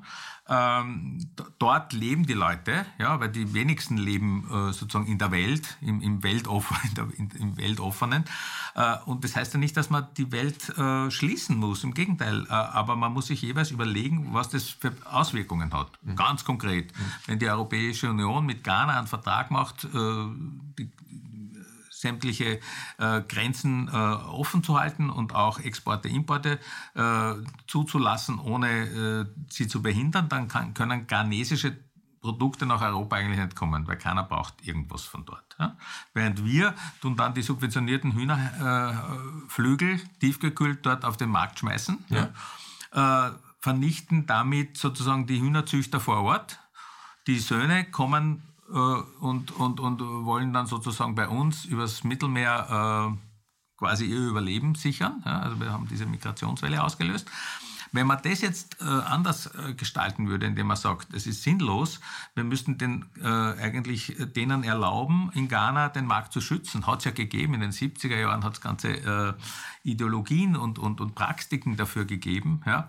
Die Leute äh, lokal halten, das ist übrigens billiger für alle Beteiligten. Ja, ja, billiger, ja. Genau, ja. Und das kann man sozusagen äh, auch äh, europäisch äh, so machen, ja, indem man eben nicht äh, beispielsweise diese Lohndifferenzen, diese Extremen zulässt. Also das wäre auch ein ganz ein wesentlicher Punkt, dass man sagt, warum kennen wir, in Deutschland gibt es ja sogar noch immer zwischen Ost- und Westlohnunterschied, nach so und so viel Jahr äh, deutsche Einheit oder Vereinigung oder wie man es nennen will. Also völlig sinnlos, ja, weil äh, das hat ja alles Effekte äh, in dem Sinn, dass es Push- und Pull-Faktoren dann gibt, die Leute gehen natürlich, jedem ist es absolut, für ihn ist es absolut verständlich, dass er dorthin geht, ja, wo er besser überleben kann. Ja, das ja, dass ja. der serbische Arzt, der rumänische Arzt nach Deutschland, nach Großbritannien geht, weil er dort zehnmal so viel verdient. Ja. Mhm. Aber die Ausbildung wird in Serbien, wird in Rumänien geleistet. Die haben die Staaten oder die Universitäten haben dort die Kosten. Ja. Aber, aber das erzeugt eine ständige Schieflage. Ja.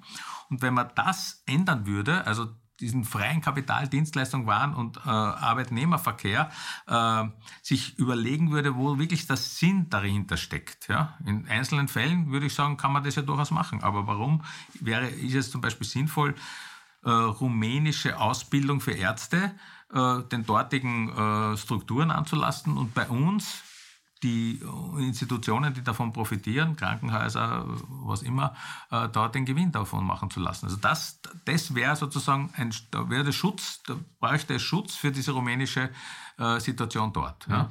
Herr Hofbauer, was Sie hier gerade abgeliefert haben, ist ja die perfekte, äh, aber ich habe es ja auch nicht anders erwartet, linke Analyse, wie Arbeit funktioniert und wie Geld funktioniert. Trotzdem ist es so, dass aus linken Kreisen äh, dann äh, das praktisch vom Tisch gewischt wird und dann kommt sowas wie Refugee is Welcome.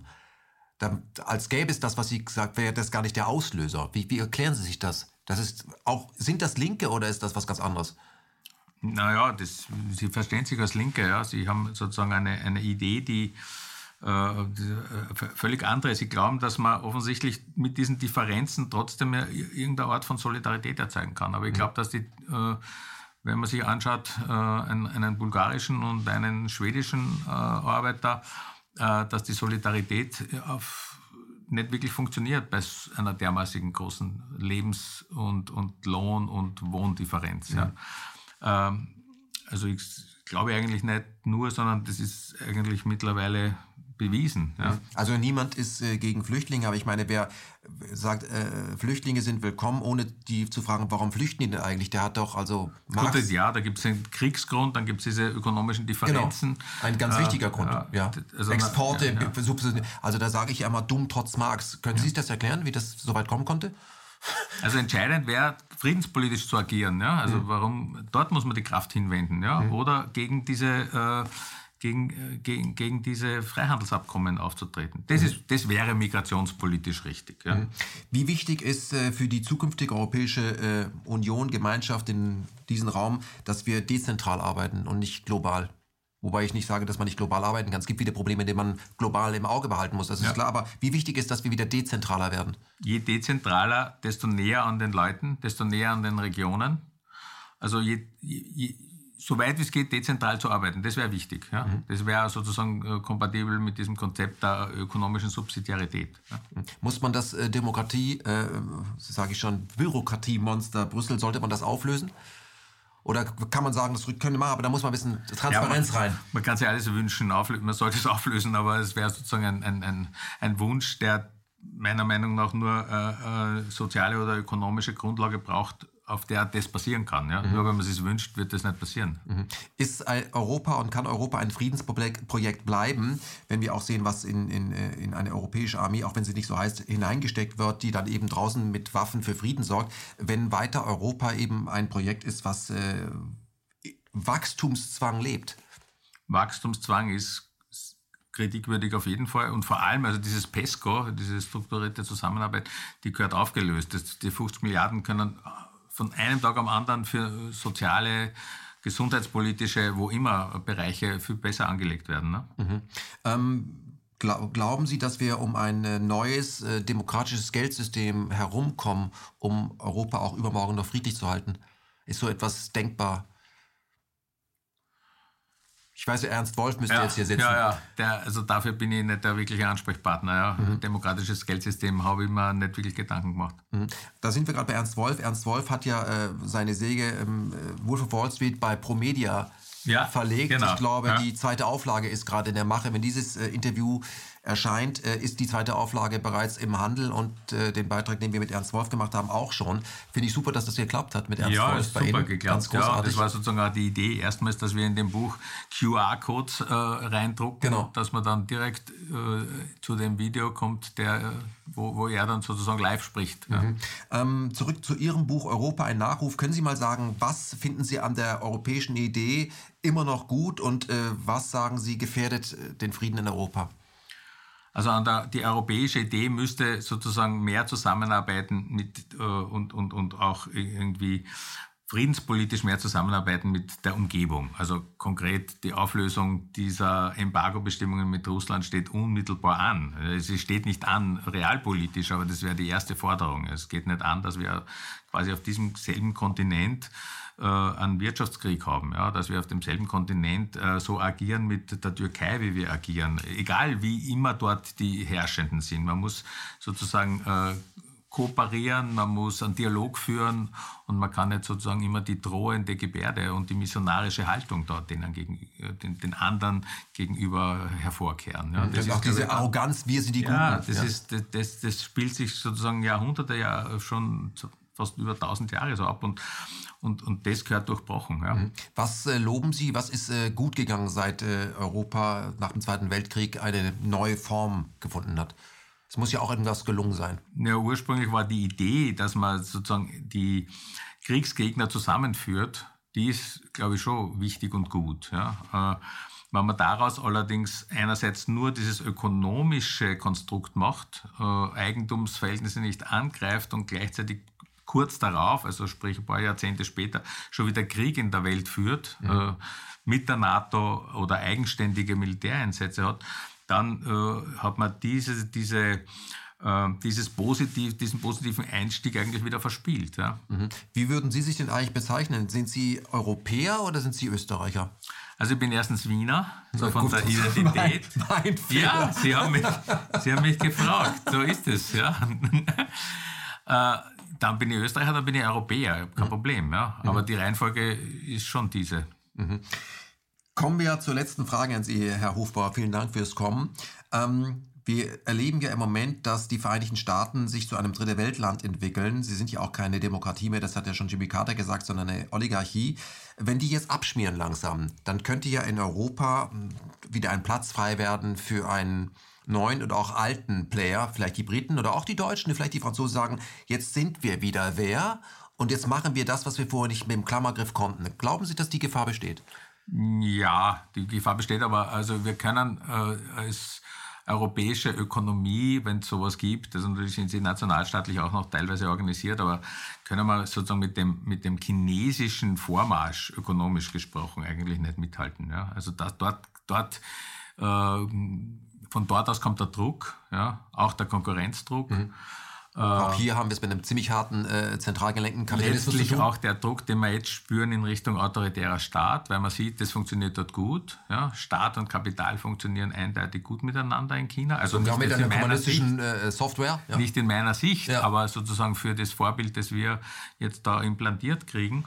Äh, und insofern ist das, was zwischen den U S A und Westeuropa oder Europa äh, passiert, diese Allianz, die, nicht, die irgendwie auch bröselig ist, nicht mehr ganz so wichtig, weil es orientiert sich alles auf China. Ja? Mhm. Das habe ich in dem Buch angesprochen, aber das wäre sozusagen auch noch, da, da wäre so noch weiter zu forschen in die Richtung. In Ihrem Buch werd, werden ja zahlreiche Menschen genannt und deren Ideen, die als die Gründerväter Europas gelten, aber das waren eigentlich Leute, die im, im Sinne des Kapitals gewirkt haben. Gibt es denn für Sie ganz persönlich jemanden, wo Sie sagen, das ist für mich eigentlich der Europäer, europäische Vordenker, der für die europäischen Werte steht, die ich gerne oder die ich für europäische Werte halte. Gibt es da jemanden, wo sagen, da, auf den sollte man sich mal konzentrieren, den sollte man mal mehr lesen? Ich habe einen kennengelernt, das ist jetzt nicht das, also Vorbilder gibt es da nicht für mhm. mich, ja, aber ich habe einen kennengelernt, der war gar nicht in meinem Gedächtnis, das ist der Jan Komensky, ein tschechischer Philosoph, der diese Europafrage nicht nur friedenspolitisch, sondern auch sozial aufgedröselt hat, indem er gesagt hat, die Differenz, die besteht zwischen Kulturen, die ist aufzulösen, aber auch die Differenz, die besteht zwischen Klassen, hat er damals nicht gesagt, der mhm. war siebzehnten Jahrhundert, aber die Differenz, die zwischen Arm und Reich besteht. Ja.